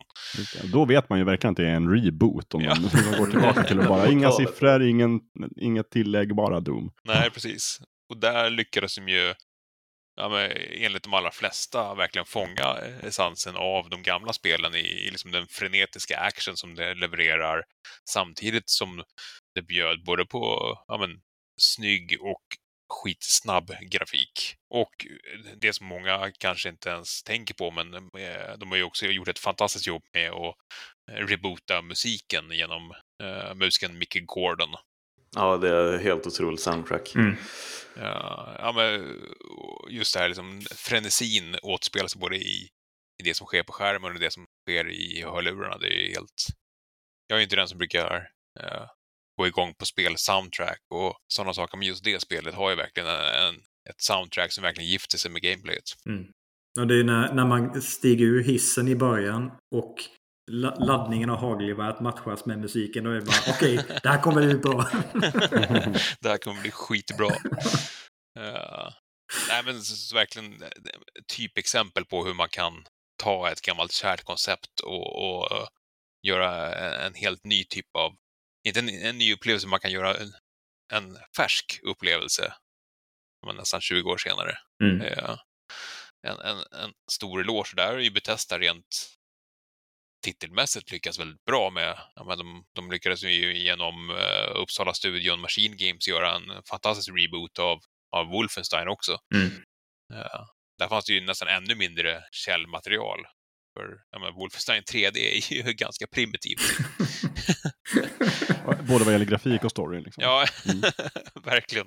Mm. Uh, det var nog det som imponerade mig mest med, med deras Wolfenstein. Att det var så mycket narrativ och så mycket story och så mm. bra karaktärer. Mm. Ja, och att de har lyckats. Ja, det är ju också en serie som har rebootats. Den har ju rebootats fler gånger än vad, vad Doom har. Uh, men att man verkligen lyckades ta det till en ny nivå med göra bra action med, med en bra story. Det är, sen, sen finns ju det där ökända gamla uh, citatet från just John Carmack att bra story i spel är lika meningsfullt som en bra story i en erotisk film. Så att... Sagt av en riktig ingenjör. ja, uh, han, han stack ifrån id sen. Och det, det som jag tycker är intressant med, med Doom 2016 också, det, det, det, det blev ju väldigt mycket nystarten för, för id Software som vi känner dem idag. För då hade ju ja, men John Carmack hade dragit, Todd Hollinger hade dragit, några år senare stack Tim Willits. Ja, John Romero hade ju stuckit för, för länge sedan. Så att de här stora ikoniska namnen på studion fanns inte kvar, men ändå lyckades man eh, leverera ett helt, ett helt fantastiskt spel som verkligen andades arvet, men som också var någonting nytt. Nej, där, där liksom också med det här att, att tillföra någonting till, till den nya upplevelsen som, mm. som höjer över original, eller originalupplevelsen. Men, ja, men, nu, men, ja, höjer, jag vet inte riktigt. Nej, men alltså, jag, jag, jag, tänker, jag tänker på det här med att de, de intresserar ju ändå story, liksom berättande i Doom 2016 som inte riktigt fanns i originalspelen. Mm. Men berättandet kommer ju inte i vägen. Alltså det, det förstör ju inte det här actionfrenesin. Som det lätt skulle kunna bli om man ska försöka göra ett mer storyfokuserat spel i en serie som bara handlar om högoktanig skjut allting som rör sig i ansiktet. Men de lyckas ju göra det utan att det förstöra det konceptet ändå. Det tycker jag är väldigt ja, imponerande. Och, och där lyckades de också, det som Doom 3 gjorde bra, det var ju att eh, storyn var ju också, visst det fanns mellansekvenser, men ville man verkligen få mycket, ut mycket av storyn så körde man det där klassiska greppet med, med audiologs och, och mm. sånt som man kunde uh, lyssna på. De fortsatte ju med det även i, i Doom 2016, att visst, grundstoryn presenteras i mellansekvenser, men vill man gråta ner sig i, i lore och annat, även om den är sjukt corny, så finns det mer att hämta genom olika loggar och, och sådana saker. En annan, en annan spelserie som är så himla eh, påminner om Doom på det sättet, som också finns en otroligt tydlig reboot, är ju Tomb Raider. Mm, ja, mm. verkligen. Um, där de verkligen lyckades Eh, det, var nog många som tyckte att det blev, det blev nog kanske två, tre Tomb Raider-spel för mycket. och så sen så var det tyst ett tag eh, och när de släppte rebooten 2013 eh, som jag också har sett refereras till väldigt mycket som Tomb Raider 2013 om det nu var 13, jag tror um, Där de verkligen lyckades liksom, och den var ju också så otroligt tydlig att ofta när man gör en reboot då gör man ju origin liksom story en gång till. Eh, och ta ett litet nytt grepp. på, på alla karaktärer. Samma karaktärer ofta men liksom nytt, nytt grepp, nya fräscha tag. Eh, där lyckades de ju verkligen eh, med en, en värdig reboot av den serien. Eh, sen tror jag nog att det var en del som kände ah, ah okej, okay. Tomb Raider är tillbaka men i en post uncharted värld, och uh, bransch liksom. Så det är lite uh, Naughty Dog fast du har köpt det på Dollar Store. Store brand, uncharted. Precis, generic brand. Jag ville ha en, uh, antibiotikan men också den här som är samma skit men halva priset. We have Tom Brady at home. Um, men det märks så himla tydligt när det blir en lyckad reboot för då släpper de ju två, uh, och det här jag vill knyta an till Doom, att när, när, när Tomb Raider var en lyckad reboot, då tänkte de där, nu hittar vi rätt. Mm. Nu har vi två till spel som är väldigt snarlika. Det är egentligen bara storyn som vi rör framåt. Mm. Och vi lägger till en, uh, några, några fler liksom gadgets. Um, och det händer ju verkligen med uh, Doom Eternal. Ja, herregud. Jag, jag har ju svårt att älska det spelet alltså. Jag, jag vill ju tycka om det för att det, det, det, det tickar i många av de boxarna som, som jag gillar i ett actionspel, men där tyckte jag, för mig personligen, att de tog det lite väl långt med hela resurssystemet och att man, ja, de beskrev det ju själva som någon form av dödsballett liksom. Att man Mm. hela tiden Vilket är ett konceptnamn jag verkligen gillar. Men...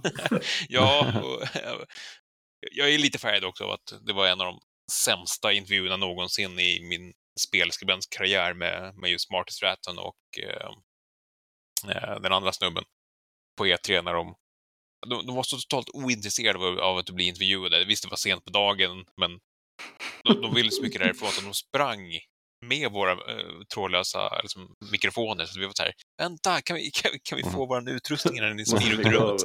Annars kommer ljud, ljud och bildmedia i Stockholm bli skitsura. ja, precis.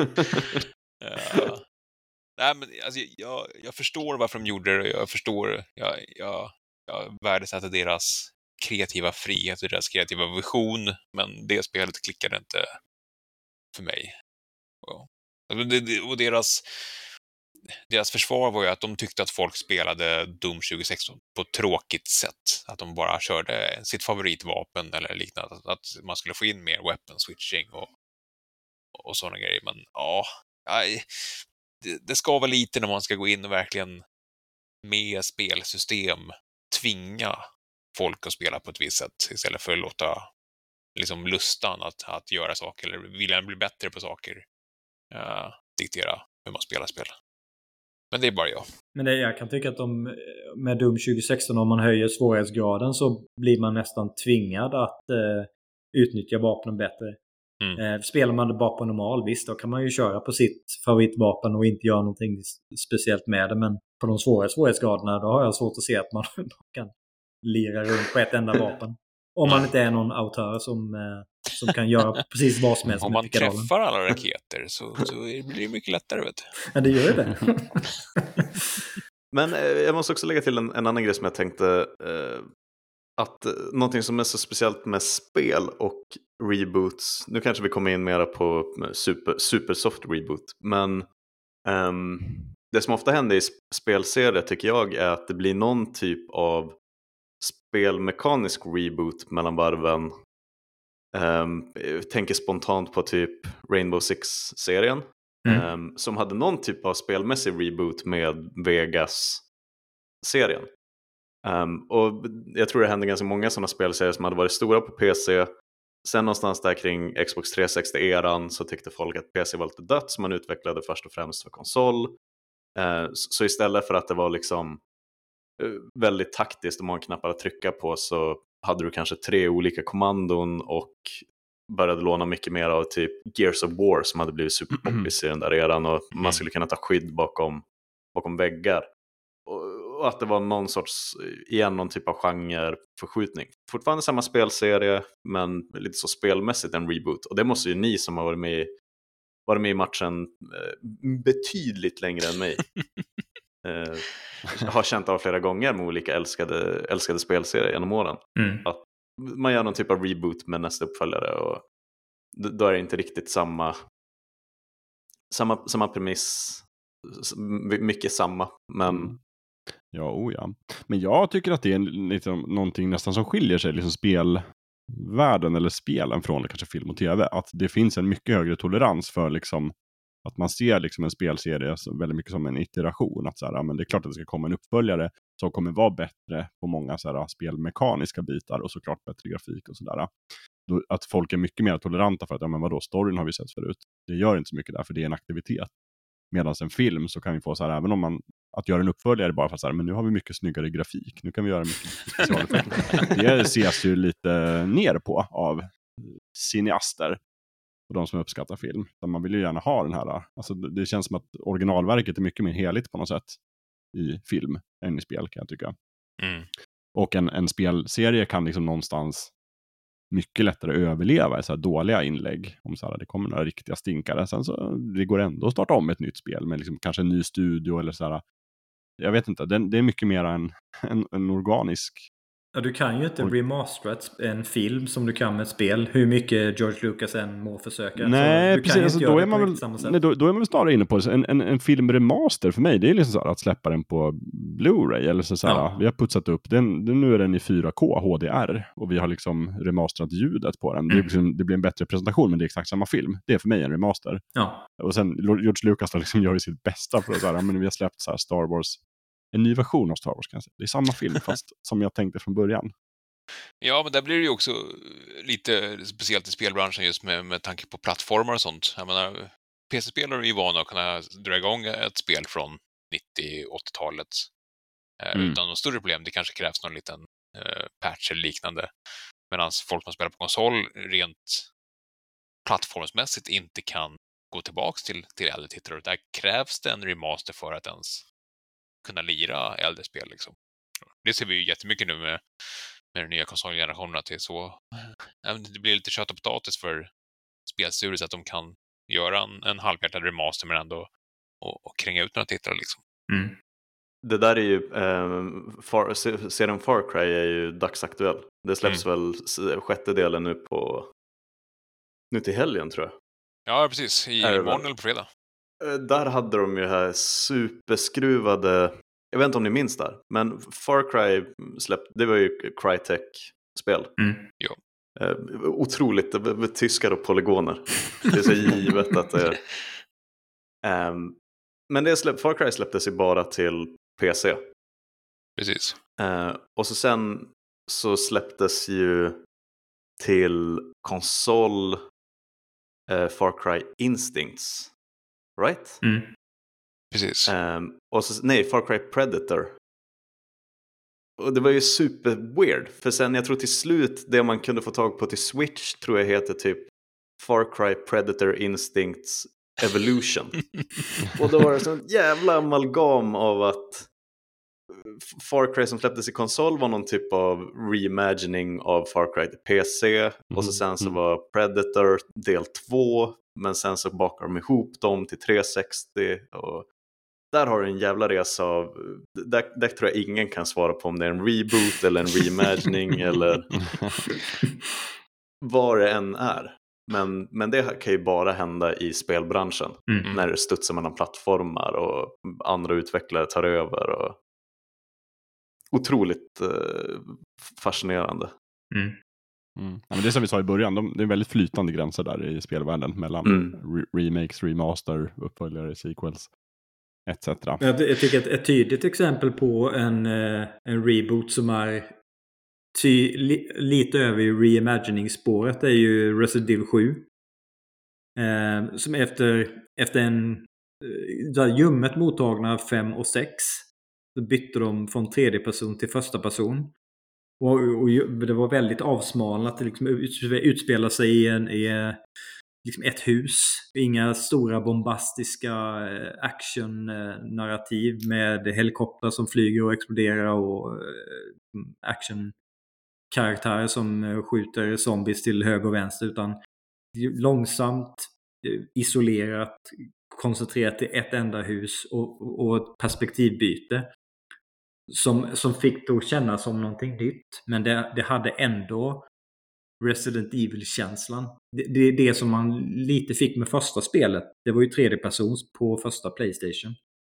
Men det var ändå den här utsatta eh, utsatta känslan som man delvis fick för att det var tankkontroller. Det var ju halvt omöjligt att kontrollera karaktären och se någonting. Men, men det, det var ju lite samma känsla. Och här skapar de det med att man är isolerad i ett hus med trånga korridorer och det är fiend, antagonister man inte kan ta död på. Eh, eller ja, eh, huvudantagonisten i alla fall. Mm. Eh, det, det, skapade samma känsla, men det var också någonting väldigt nytt över originalet. Och det, det är lite, lite som Suspiria-remaken på det sättet. Att det är samma grundupplevelse, men det är någonting nytt också. För en ny publik. Ja, verkligen. Men sen måste vi också försöka reda ut det här med, med, Demon Souls till, till PS5. är det en remake, eller en remaster, eller är det någonting annat? För att det, det är ju samma spel. De har ju liksom grundspelet som någon form av skelett kvar under huven. Mm. Samtidigt som då den här uh, remasterstudien Bluepoint har liksom modellerat eh, en, en, ny version av spelet ovanpå mm. på det gamla. Liksom. Man har tagit den gamla grunden men bara satt på nya fina polygoner. Liksom. Jag skulle typ säga att det är det Jakob berättade om tidigare, alltså en one-to-one, alltså sån shot by shot ja, remake. Mm. Men Alltså typ, men, men, i eh, spelvärlden. Men i spelvärlden. Och eh, det blir så mycket tydligare i spelvärlden. Jag menar, gör man en identisk återinspelning av en film så är det för det mesta upplösningen liksom som Men här blir det ju verkligen en i ny skrud. Men det är väl en, det är väl en one-to-one remake med dagens teknologi liksom. Mm. Ja, det, det, det, är väl eh. nästan mer så med Bluepoints remakes. För de plockar ju ändå in kod från originalspelet bara för att det, det ska vara så autentiskt som möjligt. Mm. För, hur, hur, man, samma, hur man kommer ihåg hur det kändes att spela spelet. Samma typ av liksom glitchar och buggar och knasiga beteenden som existerar i originalspelet med originalkoden. Ja. Återfinns ju även i... Så på det sättet är det ju verkligen hotta upp det grafiskt. Men det går ju såklart djupare än så. Det är ju med liksom nyinspelad musik och alltihop och även till Playstation 5 när de gör allting med den haptiska feedbacken i kontrollen. Och... Så det, det, känns ju på ett sätt som ett helt nytt spel men det är ju också liksom original Demons Souls. Um... Ja, gud, det finns verkligen alla varianter i spelbranschen. men men hörni, nu har vi lyft upp en del exempel här på kanske både, kanske framförallt lyckade, men också lite så här helt misslyckade remakes och reboots. Har vi, kan vi leverera någon form av tes? Så här, vad, är det, vad är det som krävs, eller vad är receptet på en lyckad reboot? Det var ju det Lövet efterfrågade här i början. Har vi, har vi någon sån? Det är svårt, men jag tycker en faktor i alla fall, eller någonting som påverkar, det beror lite på vi snuddade vid det i början, men med just här, hur originalverket var. Var det bristfälligt eller var det liksom en helt vanlig eller var det någonting som kanske så här, det här hade kunnat vara någonting riktigt bra men det var, fanns hinder som förhindrade det. Eh, då är det tror jag ganska mycket lättare att göra en lyckad reboot. Man behöver vara ganska kompetent. Men många av dem, eh, när fansen frågar så här, men varför ska man ens göra om den här? Så handlar det ju om ett verk som var på något sätt revolutionerande eller mer eller mindre perfekt. Alltså Star Wars till exempel. Det var ju revolutionerande i vad gäller liksom specialeffekter och, och tempo och sådär som science fiction-film betraktat. Nu har de förvisso inte gjort en remake på Star Wars ännu, fast de har gjort några så här äh, remasters, eh, Lucas. Men däremot så har de gjort en ordentlig reboot i det här Force Awakens 2007, tror jag. Där ju liksom, alltså jag gillade den på många sätt, men det var ju mera som att så här återse ett universum som jag hade besökt för länge sedan. Men filmen The Force Awakens, dels var ju storyn väldigt, väldigt lik A New Hope. Så det var ju inte en remake, men det var ju nästan en remake. Det var ju definitivt en soft reboot. Men också så här, just vad gäller, jag tänkte på det så mycket, vad gäller specialeffekterna, den var ju snygg och så, men den var ju inte på något sätt revolutionerande som den första filmen var. Och det tror jag är en faktor, så här, liksom att, att om originalverket har liksom förändrat världen på något sånt ganska djupgående sätt, så blir det otroligt svårt att göra en en värdig reboot av det. Eller en mm. remake. Kan vi, bara en liten grej, kan vi, är vi alla överens om att det kan åtminstone vara en soft reboot även om det är en storymässigt en direkt uppföljare? Jajamän. Jajamän. För det handlar mer om då att, att locka en ny publik till en franchise, tänker jag. Mm. Alltså, Mm. Man gjorde Force Awakens både för att tilltala gamla fans, men också för att dra in den nya generationens kids. Det kan man ju se att typ God of War 2018 till eh, Playstation 4. Det kan ju ses Ja, lite som en definitivt. soft reboot. För det är, ju- det är en Mm. fortsättning på narrativet. Kratos narrativ. Mm. Men de gör ju tillräckligt stora förändringar i konceptet och spelmekanik och eh, helhetskonceptet. Så att det är ju någonting nytt även för de som har spelat sedan tidigare. Och det hittar en ny publik som kanske inte skulle ha fastnat för de gamla spelen. Mm. För de är ju mycket mer spelmekanikfokuserade än vad 2018 är. Jag tänkte bara att, eh, nej men det, det jag sa där att eh, jag tror att en, en ingrediens i en lyckad reboot eller remake är att man att det kanske är en reboot på jag hade aldrig velat ha en reboot på Pirates of the Caribbean om 15 år. Liksom. Mhm. För att där tycker jag att de, de, de levererar verkligen, de, de gör liv av konceptet så himla bra. Men hade den varit liksom, ja men det finns verkligen någonting här med, Mm. med karaktären Jack Sparrow och pirater i Karibien och sådär. Men, men det blev inte riktigt, det, det är inget att skriva hem om.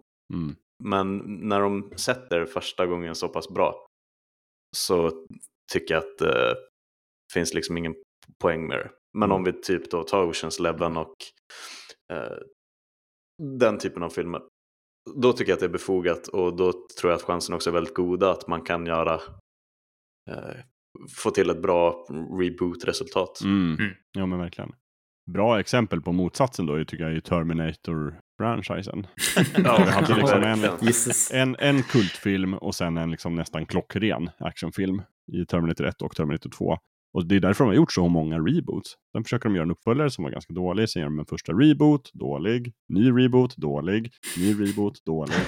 Där de liksom alltid måste så här sätta någon sorts så här, ja, nu struntar vi i den föregående dåliga filmen. Nu ska vi verkligen försöka göra en bra. Och det gick inte den här gången heller.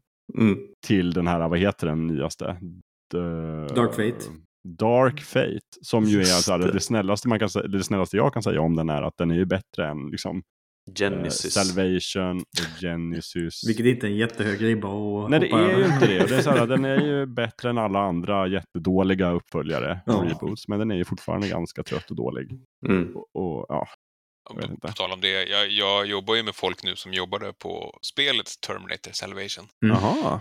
Kanske ett av de sämsta spelen jag någonsin har recenserat. Snackar ni om det på lunchen?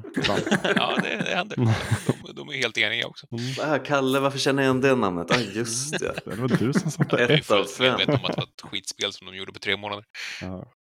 Ja, men det är ju såklart jobbigt att, att veta det. Och behöva ändå så här, ja, branschen funkar så. Ibland måste man bara trycka ut sig ett riktigt dåligt spel på en månad. Det, Men men det känns ju som att en, en, en nyckelkomponent oavsett om det handlar om spel eller film. Det är att det är någon som har de har en vision av vad är det för liksom, grundessens som förlagan ha, har som, som vi vill föra vidare till en, en ny generation. Oavsett om man pratar om Doom 2016 eller Susperia så de har förstått vad det är, vad det är för känsla som förlagan eh, gjorde förlagan så bra. Och de vill förmedla den i, i någonting nytt. Medan fi- filmer och spel som bara försöker göra samma sak eller göra någonting annorlunda för sakens skull. ja. Det är sällan det blir sådär jättebra. Mm. Ja, men där har du verkligen en poäng tror jag. Det, det, det måste ju finnas någonting som man vill liksom förbättra eller föra vidare från originalet med att göra en, Mm. en remake. Och det är det som stör mig tror jag så mycket på de här Terminator-uppföljarna. De var, den är ju klar liksom. Terminator 1 och 2 är ju det enda man behöver. Storyn är färdig. och liksom tempomässigt är ju Terminator 2 oslagbar. Det finns ju ingen actionfilm som har bättre tempo och liksom pacing. Och specialeffekterna är liksom Håller inga problem med. De håller fortfarande. Så att Mm. allt, alla försöker göra så här, men nu ska vi göra en Terminator 2010. Det är bara larvigt för att den, den tillför absolut ingenting.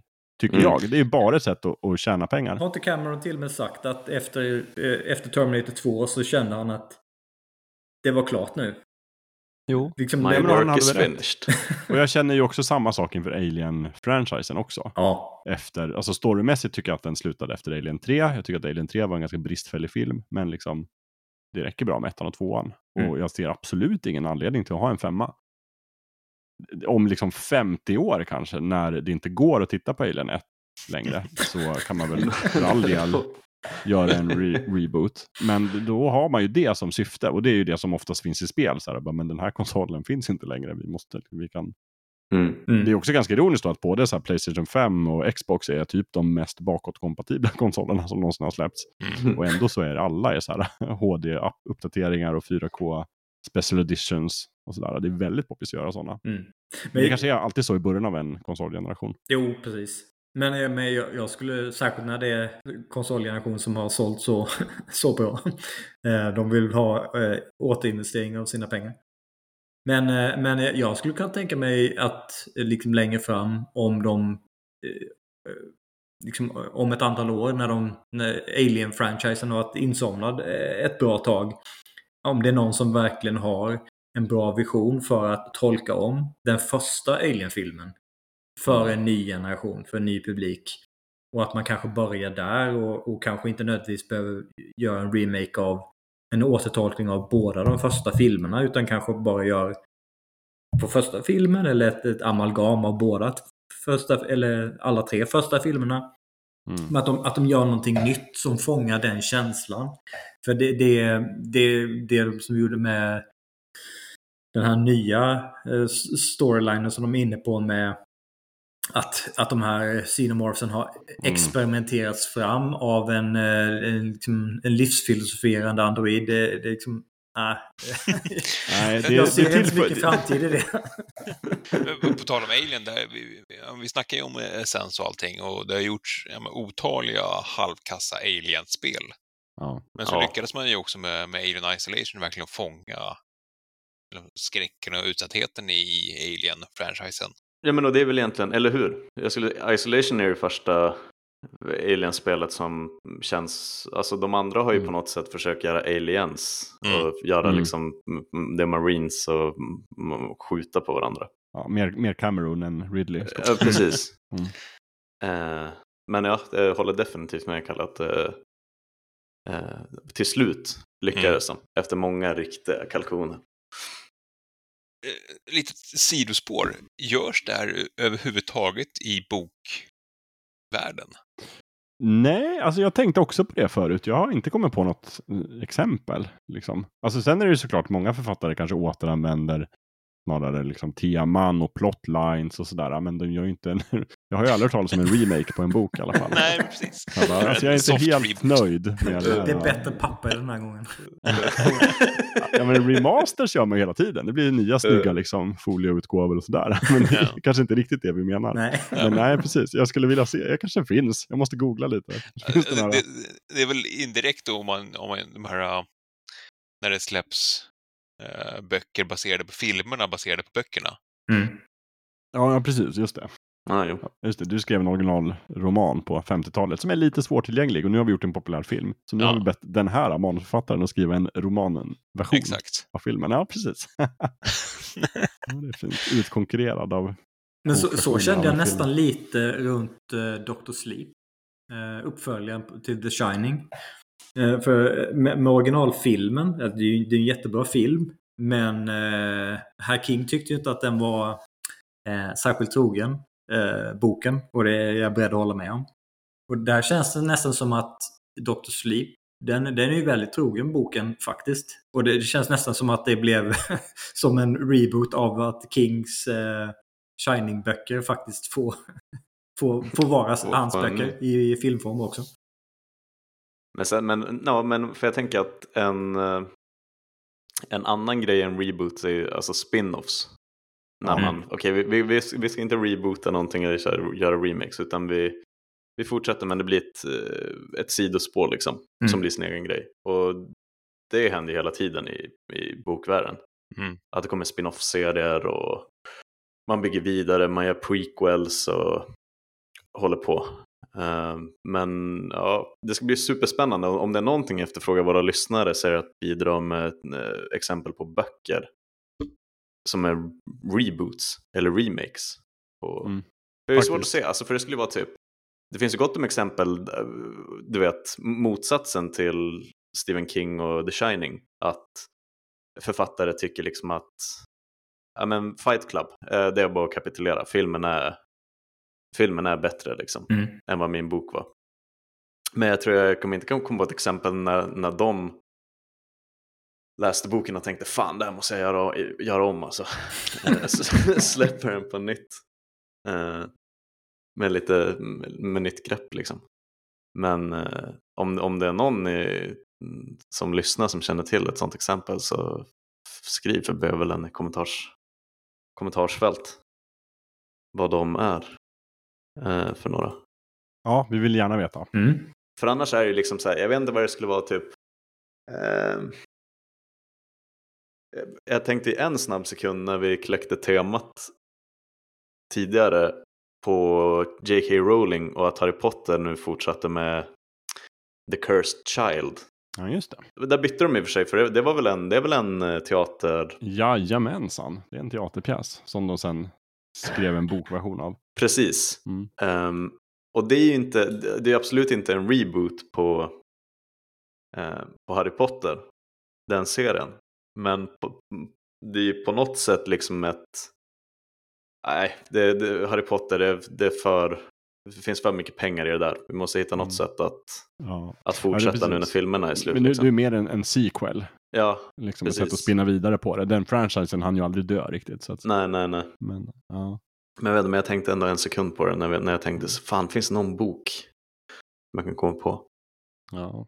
Ehm, nej, sen vet jag inte, det är ju, eh, jag bara tänkte mer på, eh, på, på film, filmspåret. Eh, För jag sa ju det tidigare med Oldboy, att Spike Lee gjorde ju med eh, Olsen, eh, Scarlet Witch och eh, Thanos. Det är så kul att det är de två som är, spelar huvudrollen i den amerikanska.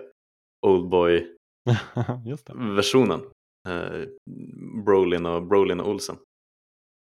Med tanke på deras relation i Marvel-filmerna. Mm. Men där är det ju verkligen, det är ju liksom, Oldboy är väl typ, ja, om du inte har sett någon film från koreansk cinema så kolla på Oldboy. Eh, den är helt otrolig. Och så sen så gör man en helt fullständigt onödig eh, amerikansk version av den filmen. Mm. Som helt liksom berättar samma story men när det blir en Hollywood-produktion så missar man helt och hållet liksom bildspråket och de små nyanserna som gör, gör or- originalet så jävla bra. Ehm, men det är ju alltid så här, jag fattar inte, för det är alltid i, för, i förväg så sitter ju folk när de ser trailern och säger den här bad absolut ingen. Ingen, ingen bad om den här filmen. Eh, Det var ingen som bad att reboota Oldboy. Um, så det är väl alltså, jag tror, hur lyckas man med en reboot? Man gör motsatsen till den amerikanska versionen av Oldboy. Eh, alltså jag menar annorlunda blir det ju när vi pratar om typ att, att man gör ett nytt försök att filmatisera. Ehm, Mm. Jag tänker på typ män som hatar kvinnor. Ja, just det. Precis. Och då är det ju inte en, en, en remake av filmen, utan då är det en ny tolkning av boken då. Ja men precis. Ja. Att, att, och fine, det är fortfarande liksom att det görs, en, det görs en svensk version, en svensk film och så sen så kommer Finisher in och gör en Hollywood-produktion. Och så sen så jämför man dem och mm, stöter och blöter liksom. Men, Mm. men då handlar det om att eh, än en gång filmatisera en bok liksom. Och lite samma sak jag vill känna, även om det blir en till reboot med Spider-Man eftersom att det, liksom, det är Sony som rebootar Spider-Man-filmerna på sätt och vis Mm. Mm. så är det ju igen att man gör ett nytt försök att berätta stories om serietidningskaraktären Spider-Man. Liksom. Ja, ja, precis. Det. och att det blir på olika sätt. Den med Andrew Garfield var ju inte helt lyckad, Amazing Spider-Man. Men återigen, där är det att de tar där Raimi-trilogin kanske inte riktigt var alla liksom hardcore serietidningsläsares version av Spider-Man. Eh, så kommer Amazing Spider-Man att ha lite andra grejer, plocka in från serietidningarna som inte återfanns där. Sen så ska Tom Holland göra en MCU-kompatibel Spider-Man. Ehm, så det är ju det är ju reboot såklart, men det är också Mm. Ja, det är ju i alla fall reboots i liksom... Eh, Alltså just att Amazing Spir- Spider-Man, det är en reboot så tillvida att de bytte skådespelare och berättade origin-storyn igen. Då, då har de ju valt att säga narrativt att det här är en reboot, fast de kanske egentligen inte hade behövt det. Fast det var väl i och för sig, Tobey Maguire ville väl inte göra en fjärde. Nej, så kanske det var. Efter den tredje Och- har inte jag heller velat det. Nej, nej, precis. alla, alla kände väl kanske kollektivt att vi ska nog, det behövs nog en nystart ändå. Men, men sen är ju anledningen att Sony behöver ju göra nya Spiderman-filmer kontinuerligt för att behålla rättigheterna. Det är Mm. också en sån där liten marknadsmässig lurighet. Att så här, om vi slutar, då tappar vi rättigheterna. Vi får aldrig sluta, vi måste alltid göra nya Spiderman. För all Men- framtid. Men Ja. visst är det därför, eh, Kalle jag lovar att vi ska få prata Spiderman, vi kommer inte att byta ämne innan du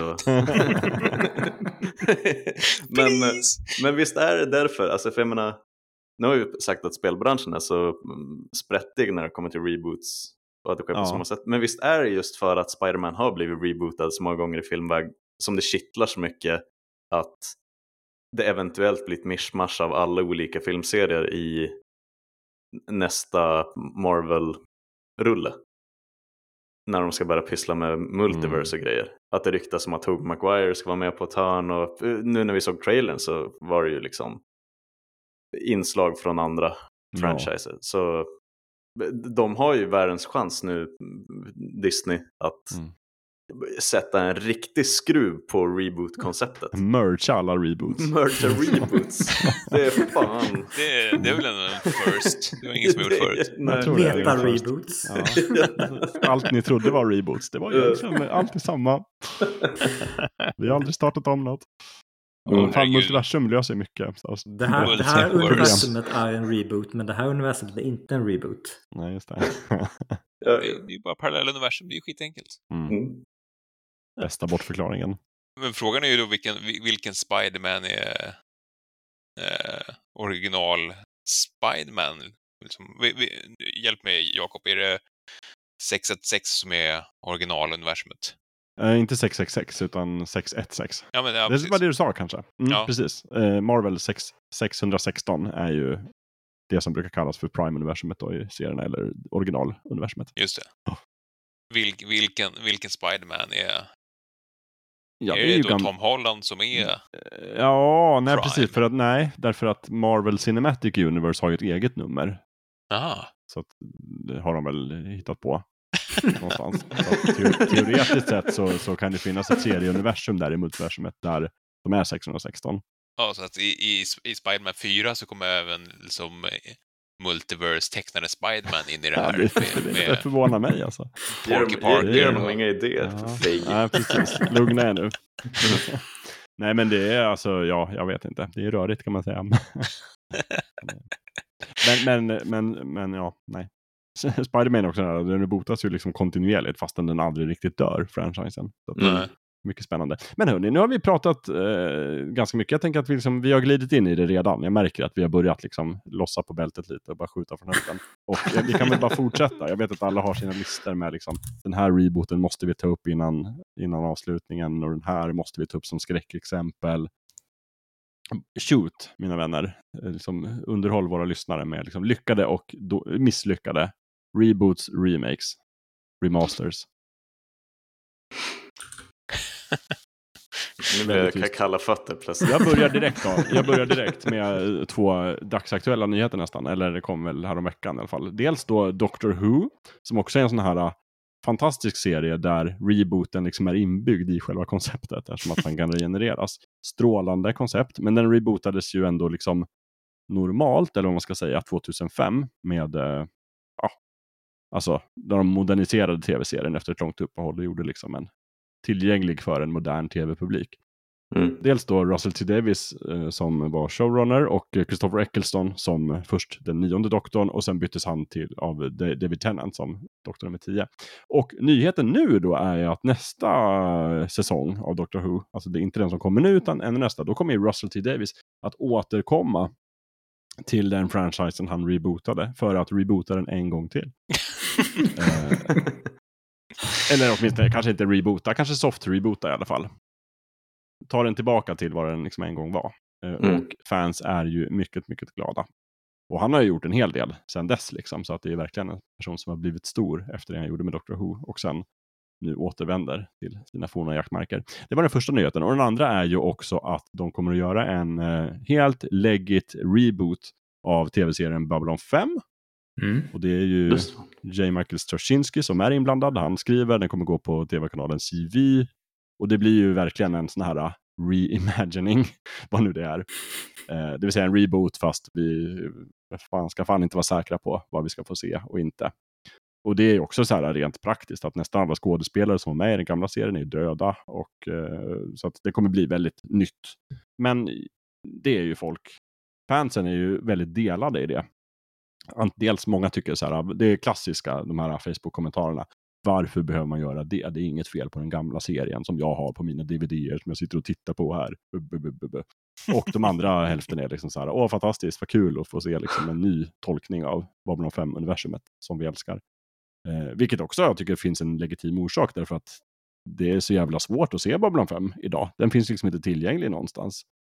Och även om man älskar den serien, vilket jag gör, så är den ju lite old. Liksom. Det, den var Men det är också det här klassiska problemet som jag pratade om tidigare.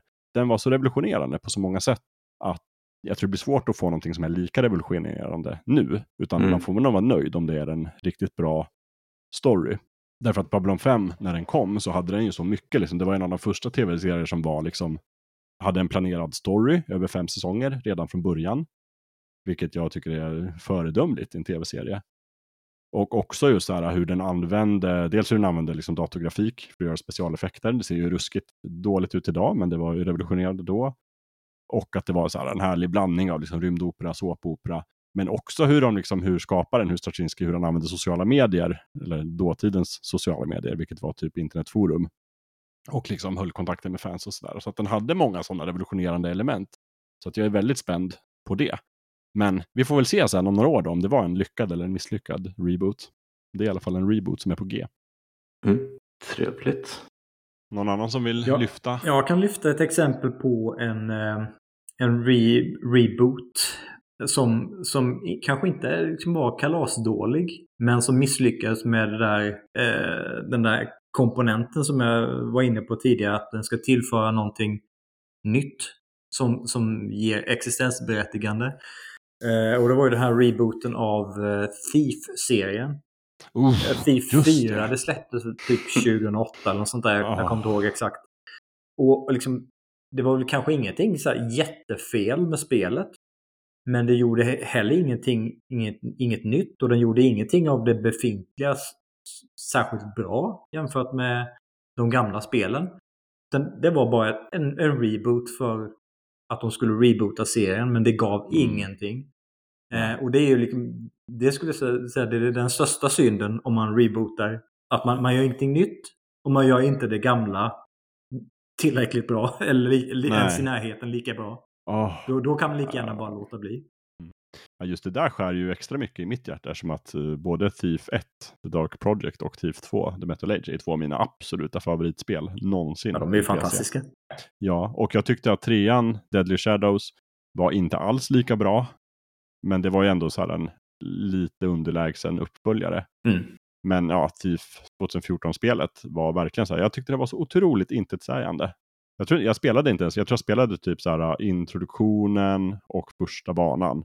Och sen bara, nej, varför ska jag lägga tid på det här? Det här är totalt meningslöst. Nej, det var samma för min del. Jag spelade några timmar in. Det, på ett sätt och vis är det verkligen det sämsta betyget man kan ge till ett spel. ja, precis. Jag känner ingenting för det här. Jag har inte ens engagemang nog att hata det. Men, men ett, eh, ett exempel på ett spel som verkligen lyckades med det, eh, som, som går lite i liknande fotspår, är ju Deus Ex Human Revolution. Eh, Ja, för där har, ja, du, där har du ett originalspel som är fantastiskt nyskapande och, och Ja. jättevälgjort. Fick en uppföljare som var eh, inte Mm. särskilt eh, jätteimponerande. Så det gick det ganska många år. Och så utan att säga, "Ah, okej nu ska vi göra ett, eh, ett nytt Deus Ex. Och då tänkte jag bara, ah.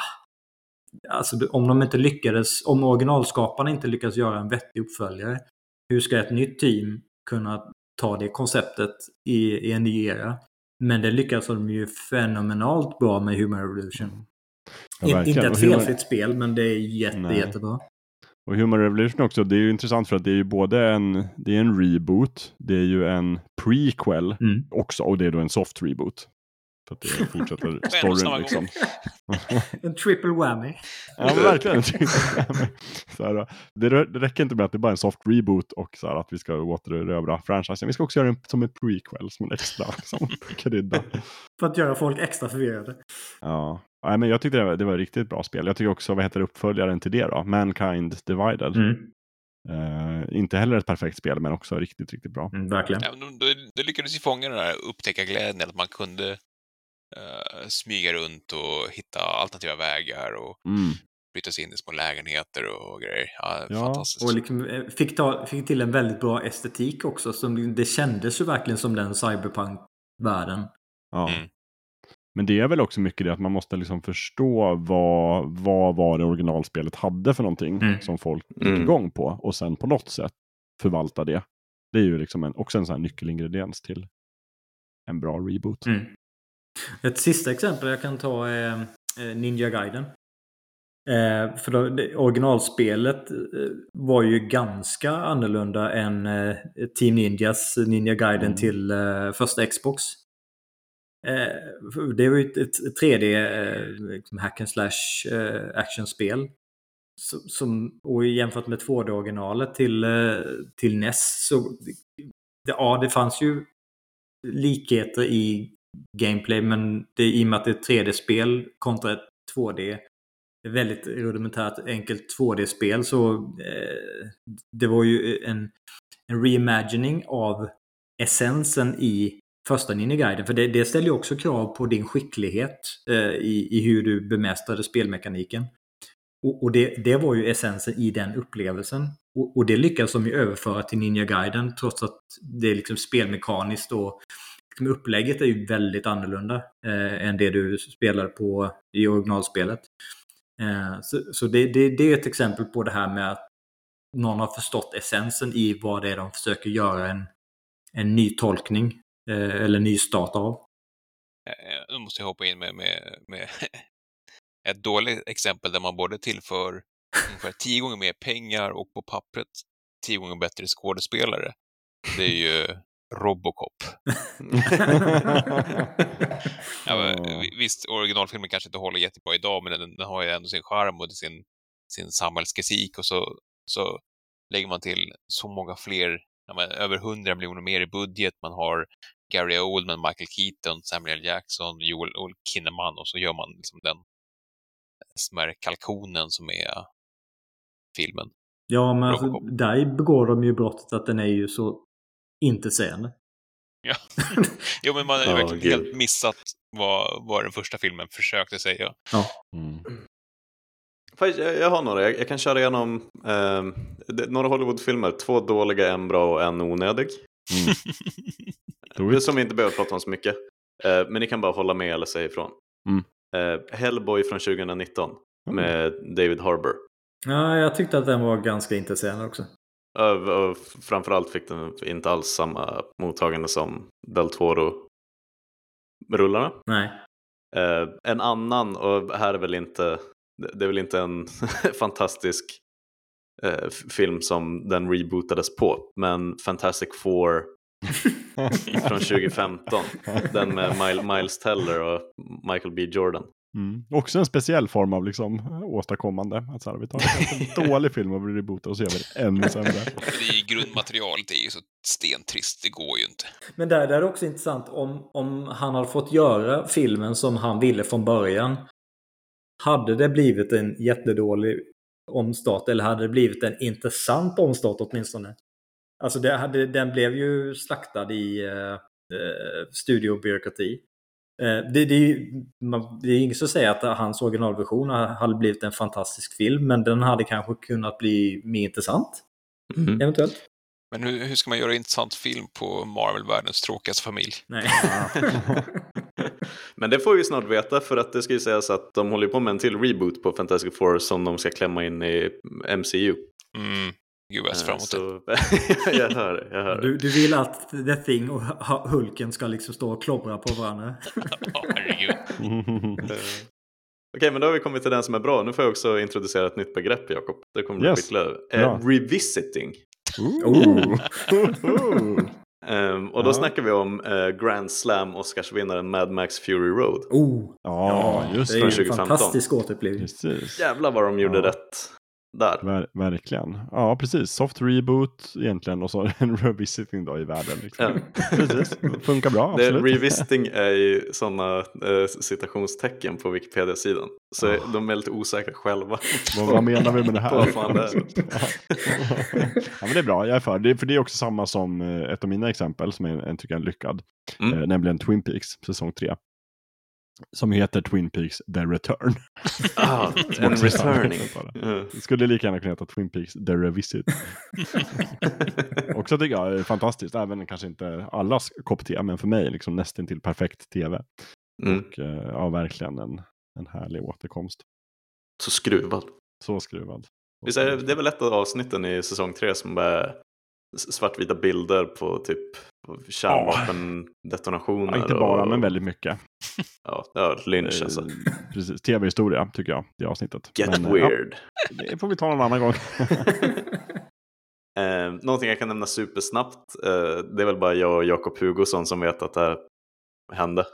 Men de gjorde ju en eh, CGI-remake på första Pokémon-filmen. Mhm. Eh, Varför då? Pff, ingen aning. Nej. Eh, men den heter alltså Pokémon Mewtwo Strikes Back Evolution. Såklart. Klart. Den släpptes förra året på, på Netflix. Men, men det är verkligen det är en shot for shot remake av första rullen fast datoranimerad den här gången och inte handanimerad. Ehm, sen, sen finns ju också, du vet de här självklara som vi inte har pratat om, men jag menar Batman Begins, um, reboot som Ja, kickar igång Nolan-trilogin. Mm. Just det. Ehm, men, eh, men, men kör till, jag ska bara eh, flagga redan nu för att jag ska blow your minds. Mm. Med, Men då kastar jag in, på tal om så här, Mm. 3D-animationer, animationversioner av tecknade filmer, så där typ alla Disneys så kallade live action remakes. Mm. Framför allt Lejonkungen, vilket är så totalt onödig remake. Och liksom, jag tycker också så här konstnärligt så är det liksom ett hån mot allt vad den här otroligt vackra 2D-animerade originalfilmen har att erbjuda. Och så är det bara så här, men nu, nu kan vi göra datagrafik, hörni. nu slutar vi med det. Nu gör vi bara datorgrafik remakes av våra tecknade klassiker. Det är så otroligt kreativt lågvattenmärke och jag hatar Lejonkungen mest. Jag tycker också att Skönheten och odjuret är helt meningslös. Inget ont om Emma Watson, men ont om allt annat i den Ja. produktionen. Jag gillade så Aladdin. Jag den Aladdin ha- har jag inte sett än, men hade lite fart och fläkt, tror jag. Ja. Är det när Och Will, Will Smith? Smith. Will Smith Ja. eh, ja. Ja. Eh, Men jag har inte- faktiskt inte vågat mig på den riktigt än. Men jag tror Nej. egentligen alla sådana sågar jag. Från liksom, vad var det, Pong- Pongo de 101 dalmatinerna. Och Djungelboken gillade jag i och för sig. Okej, jag ändrar mig. En finns som jag tyckte gav någonting.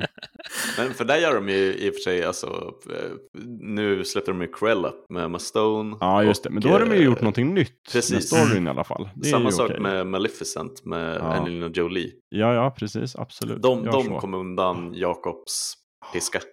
Ja, nej men alltså, alltså Ja, nej, men jag jag fattar. blir så Jag trött. Lejonkungen liksom. Sluta. Men det är ju också så här. Nej, jag vill inte. Jag slutar. Jag backar. In, innan Gurra spränger våra sinnen kan jag också eh, lyfta fram eh, Ghost in the Shell live action-filmen. Som ganska onödig. Alltså den, den fångar inte riktigt eh, andan i, eh, i originalfilmen, tecknade filmen. Den, eh, den tillför ingenting utöver den filmen. Så den är bara intetsägande och onödig. Ja, sjukt onödig. Och då vill jag också lägga till att Ghost, det som brukar kallas Ghost in the Shell 1.5. som är bara så här liten halv remake, en uppdaterad version av originalfilmen från 95. Där de bara så här, "Ja, men nu kan vi göra mycket fulare CGI-effekter. Nu gör vi det. Och liksom gör filmen fulare och sämre. Mm. Usch. Det är också en idé. Okej, nu kan du spränga våra sinnen Gustav.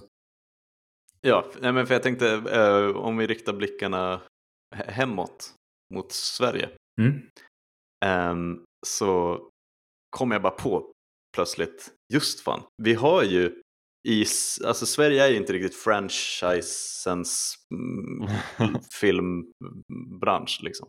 Ehm, och, och där gör de ju alltså du vet Beck till exempel, Wallander får väl lite reboots här och där, men annars Mm. så är vi väldigt duktiga att, att mjölka Peter Haber och eh, Christer Henriksson Jo, i 40 år och göra Ja. 25 filmer, men det är bara uppföljare efter uppföljare.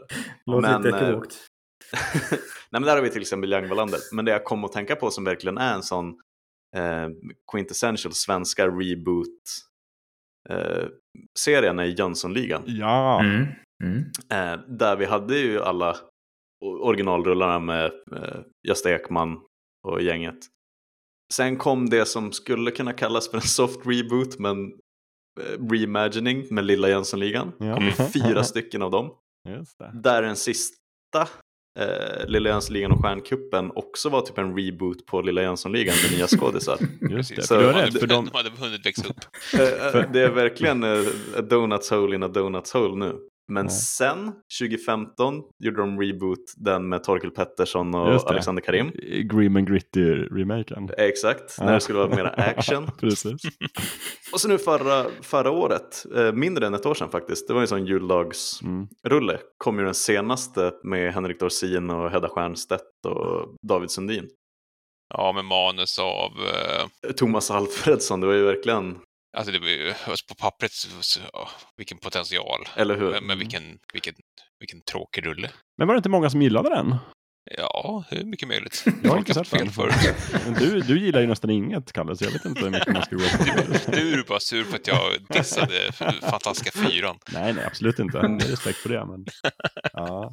Nej, men eh, du har ju rätt i det här med Lilla Jönssonligan, för jag har alltid tänkt på det som en prequel. Men Mm. det är det ju inte, för att Nej, den nej, motsäger ju etablerade sanningar i original Jönssonligan-filmerna. Som till Ja. exempel att de kände... Wallenberg, alla går i samma skola Just liksom. Det, är sant, Mm. det är fan ett alternativt universum. Det är fan en reboot. Ja, det, Det är ju. Jönsson, Jönssonligan 617 Just det. Ja, det här. på något sätt. Men De- däremot... De var ju charmiga, men nej, jag hade svårt för den senaste. Jag måste också spränga ditt sinne lite då, Gustav. Att alla de svenska Jönssonligan-filmerna är ju f- utländska remakes av danska, och no- danska filmer. Vilket, är, vilket också är kul för att det är ju en... ehm, och som sen blev liksom, det är ju, det är ju lika mycket en reimagining av Olsenbanden. Mm.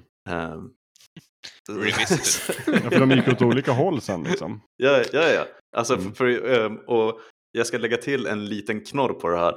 Att de ska göra en typ, eh, reboot eller revisiting på eh, Saltkråkan. Det kan inte ha undgått Just, någon. precis. Nej. Och det är så himla kul för att den här eh, SVT-grejen, Mötet eller vad fan det heter, så sitter ju Malin med, eh, jag vet inte vad hon heter som spelar Malin ehm, i originalet, men hon sitter ju ner med Ulf Brunnberg som är sån otrolig gubbe Och representerar alla de som tycker att nej, nej, nej, vi ska inte göra någon reboot på, på Saltkråkan, det kommer bli för jävligt. Ehm, och då sitter hon och säger det att men Jönssonligan var ju, det var ju Olsenbanden liksom. Han bara ja, ja, ja, men sen blev det sin egen grej. Det... För det, Jönssonligan är ju inte bara en, en reimagining och en remake, det är också en remix skulle Exakt. jag säga. Eftersom att de första filmerna bygger ju på manus från olika norska filmer. De har ju plockat ihop dem. det är liksom mix and match för det. Ja, verkligen. Alltihopa. Gud, vet ni vad eh, motsvarigheten till Sickan heter i Danmark då? Nej. Karaktären? Egon. E- Egon, Egon. Olsen. Kriminellt geni. Ryckte lite i Ghostbusters-baguetten. Ja, precis. Ja, man borde se dem. Jag har ju en kompis från Tyskland som är väl bekant med Ols Olsenbandet. Men bara de danska varianterna. Liksom, så att jag försökte förklara henne för en gång att det finns faktiskt svenska eh, goa Jönssonligan också man kan se på. Hon bara nej, vi tittar bara på danska Olsenbanden textade på tyska. Just det, jag kom på en, en sista sak. Eh, om en, en omtalad eh, nystart, reboot, som inte är bekräftad. Eh, och det är ju Gremlings 3. Ooh. Eh, och och där, där har jag lite eh, farhågor om, om de nu skulle få för sig att göra den. För att hitta essensen i, i två filmer som är väldigt olika. Den första Gremlings är ju egentligen en vad ska jag säga, en lite halvgullig eh, julskräck eh, jul, typ creature-skräckis. Men den är ju inte särskilt läskig. tvåan är ju bara en full-blown komedi. Det, den har ju inte jättemycket gemensamt med första filmen utöver Mm. karaktärerna. Nej. Men och, och att hit, göra en tredje film som försöker fånga essensen i de första två filmerna, något amalgam mellan det, och tillföra någonting och hitta en ny publik. Jag har inte jättehöga förhoppningar på att de ska lyckas med det om de, om de faktiskt gör den filmen. Men om de skulle trotsa förväntningarna och ly- lyckas med det så hade jag blivit jätteglad för eh, jag älskar de eh, två första filmerna. Så, Mm. eh, eh, men där, där, där tror jag att chansen för att hitta essensen och tillföra någonting nytt är ganska liten faktiskt. Ja, verkligen. Och detsamma kan jag ju säga om vi bara ska återgå till Sverige tag. Göta kanal-franchisen. Som har ju fått en massa reboots. Alltså första då, Göta kanal, eller Vem drog i proppen, har ju någon, någon form av kultstatus ändå. Men detsamma kan ju kanske inte sägas om Göta kanal 2, Kanalkampen. Och Göta kanal 3, Kanalkungens hemlighet. Men där kommer ju då nu Göta kanal 4, Vinna eller försvinna, som den heter. Och eh, jag vet inte, jag är tveksam ska jag säga. En miljard dollar på box office. Någon gång, någon gång ska jag ha rätt. Ja, det, enda, det enda som får mig att få liksom en liten glimma av hopp om att Göta kanal 4, vinna eller försvinna, kan bli liksom någonting att se. Det är ju att Eva Röse är med och har uttalat sig och sagt så här. Jag trodde aldrig att jag skulle vilja göra en ny kanal. Hon var ju med i både tvåan och trean. Jag trodde aldrig jag skulle vilja göra en till kan- Göta kanal. Men så läste jag manus och tänkte fan, här finns det någonting. Och om Eva Röse säger det, då tänker jag så här, okej, ja, kanske. Det, det där har väl varenda skådespelare sagt. Exakt. Som har fått en fet check. Men det är, det, det, är, det är Emma Molin som regisserar ändå, har varit inblandad i manusskrivandet. Så att det är inte liksom, det är inte vem som helst som gör det här ändå. Inte fy skam. Ah, Jag vet inte, jag är, jag är tveksam. Men Dessutom är det så här, hur bra kan det bli när Magnus Härenstam är borta och eh, vad heter han, Svante... Uh, kanotisten? Nej, Svante Grundberg va? Svante Grundberg. Hmm. Undrar om inte Michael Caine i någon intervju någon gång har sagt att jo men jag tror att uh, Jaws the Revenge eh, det, det är ett bra projekt. Ja, just det. Precis. Jag trodde aldrig att jag skulle göra en till Hajen-film, men sen läste jag Nej, nej jag, inte, jag tror att det är ehm, han typ, eh, jag har aldrig sett den, men by all accounts it's awful. Typ, eh, however I've seen the house it paid for, and that's fantastic. Det. Jo men han, han har ju sagt det i efterhand att eh, det var bara för att finansiera det nya huset. Men Mm. inför filmen, det är inte ovanligt att han i en intervju sa jo men det här, det här kommer bli bra skit. Det här är bra skit. Fem- Det se. fem. Mm, ja, ja. Men- Nej, men det är inget ont om Eva Röse, även om nu filmen kommer vara fruktansvärd. Så jag förstår henne. Nu får vi se. Ehm, en annan sån att hå- hålla utkik för är ju, som många ögonen på, är ju sequel-rebooten på Dexter. Ja, Just som snart är på gång. Ja, det är väl ingen verkligen. reboot? Det Soft reboot. Soft reboot. Jag tror de, jag tror de är så illa tvungna att, att, att slänga runt ordet reboot även om det i princip bara är en uppföljare. Men det är ju också, det har gått lite tid och franchisen kändes ju väldigt död efter liksom, sista säsongen. Så att jag, jag tycker nog ändå att det är legitimt att beskriva det som en, en soft reboot. För de ska ju försöka sparka liv i liksom, Dexter igen. Det ja, tycker jag. ja, ja, kanske. Ja. Men du kanske älskade sista säsongen? Nej, alltså så, så fort Dexter fick barn och började låtsas ha något samvete så blev det ju ganska tråkigt. Ja, Ja. först, det är också en sån här serie där man får återknyta till början. Man kanske bara skulle ha sett första säsongen. Fast då hade man i och för sig missat Trinity-säsongen. Ja, men precis. Mm. Där har vi också en uh, uh, Litgo reboot. Uh, serien som du och jag tyckte om. Uh, Tredje Försvarsadvokaten. klotet från solen. Nej, ja, det också. Men ehm, med Matthew Riss på HBO. Ehm, han försvarsadvokaten. eh, Matthew, eh, nej Perry. Vad fan heter den? Perry Mason. Perry Mason, tack. Just det. Det är ju en Mm. reboot på, Ja, ja, precis. på Mm. Perry Mason-franchisen. Ja, den var bra. Åh gud, det finns många. Lyckad film-reboot ändå, Jumanji, tycker jag. Ja, det var man säga. Ja. Båda, Båda de om- känns så här, klassisk äventyrsrulle. Ja, och också Mm. har lyckats med det, liksom, kanske plockat upp det som var unikt och intressant med liksom, originalfilmen. De, de kan ju aldrig få liksom, Robin Williams då tyvärr, men, men de har ändå gjort så bra de har kunnat utan honom. Och de har ju pengamaskinen The Rock med. Och Jack Black. Ja, det också. Jag, börjar kalla, jag vet inte varför, men uh, namn man kan i flera år, plötsligt börjar man säga fel. Jag börjar kalla The Rock för The Mountain på sistone.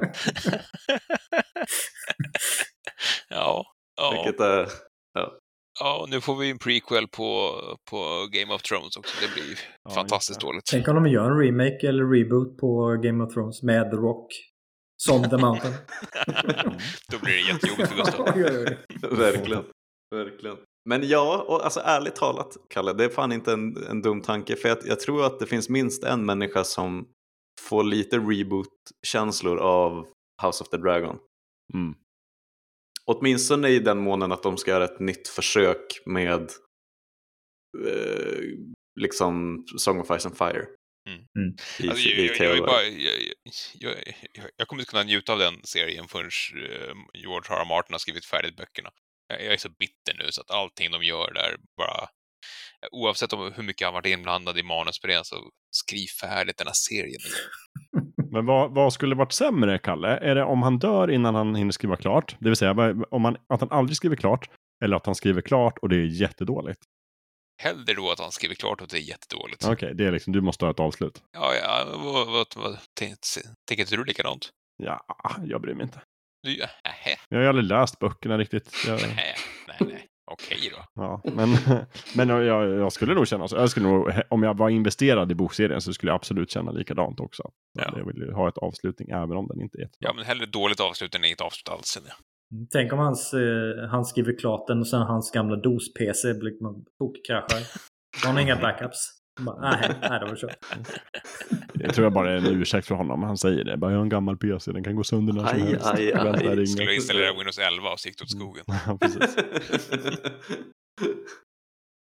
Uh, hörni, det börjar närma sig slutet här, men eh, som vi brukar göra så är det nu man får dra fram om och vara så här, nej men jag kom på en sista, jag måste göra det innan. Eller bara tipsa om någonting annat som inte alls är en reboot, remake, eh, reimagining, remaster, remix eller någonting. Så får man göra det nu om man vill. Jag kan tipsa om någonting helt godnatt? annat.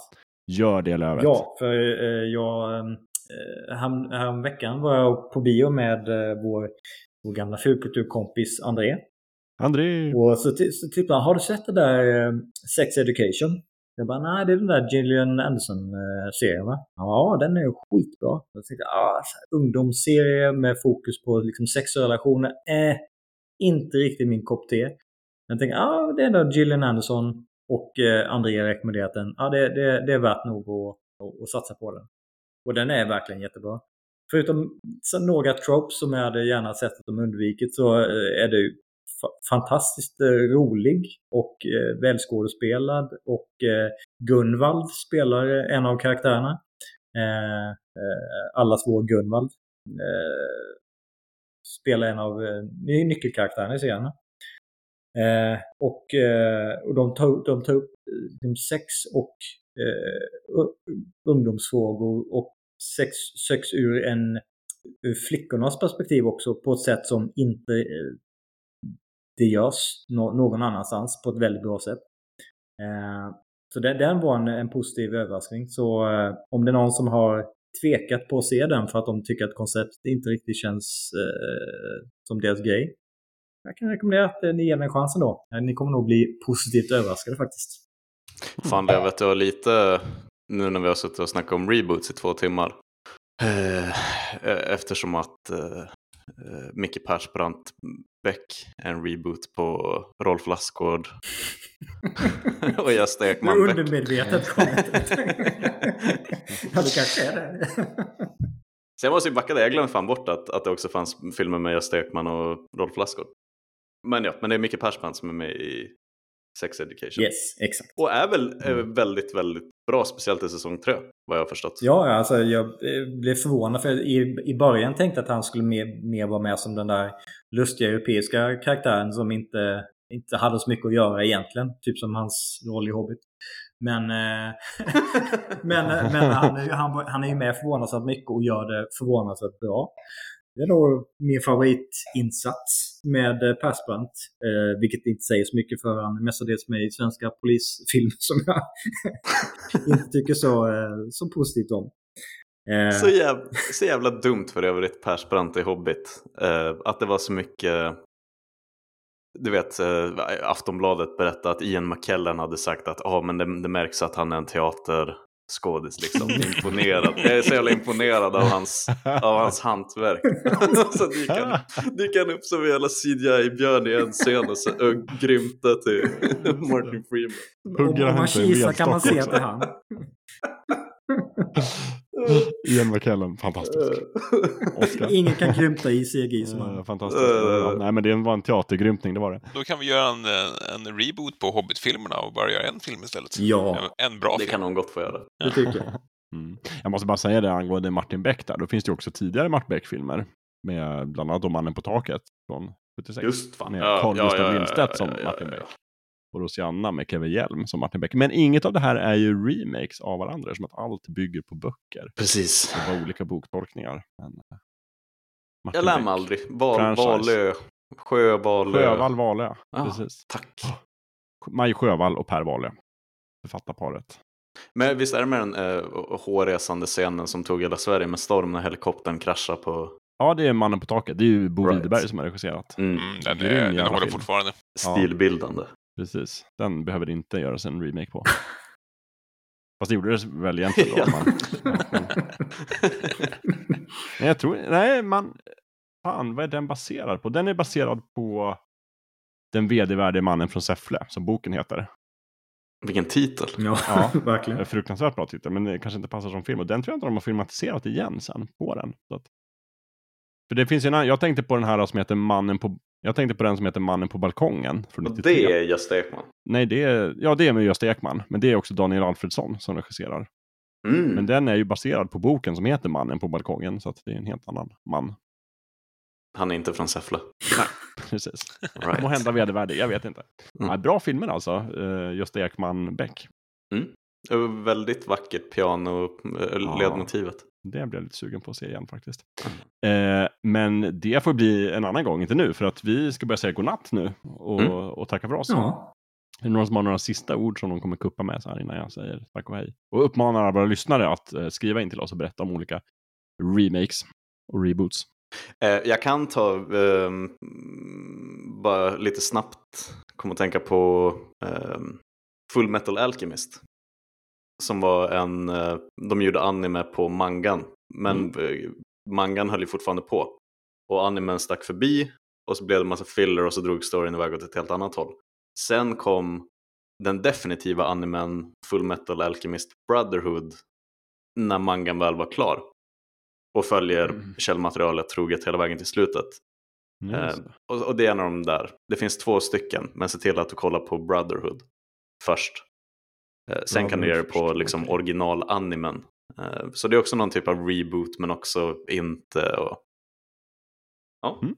Check, Su- sug på den. skriver vi upp det. Allt det här vi har pratat om kommer också hittas i, i vår länklista som kommer bli ganska gedigen det här avsnittet. Eh, och den kommer finnas på www.fulkulturpodden.se. Och man kommer att kunna klicka sig dit också från vårt Instagram som ligger på Fulkulturpodden med en snabel A framför.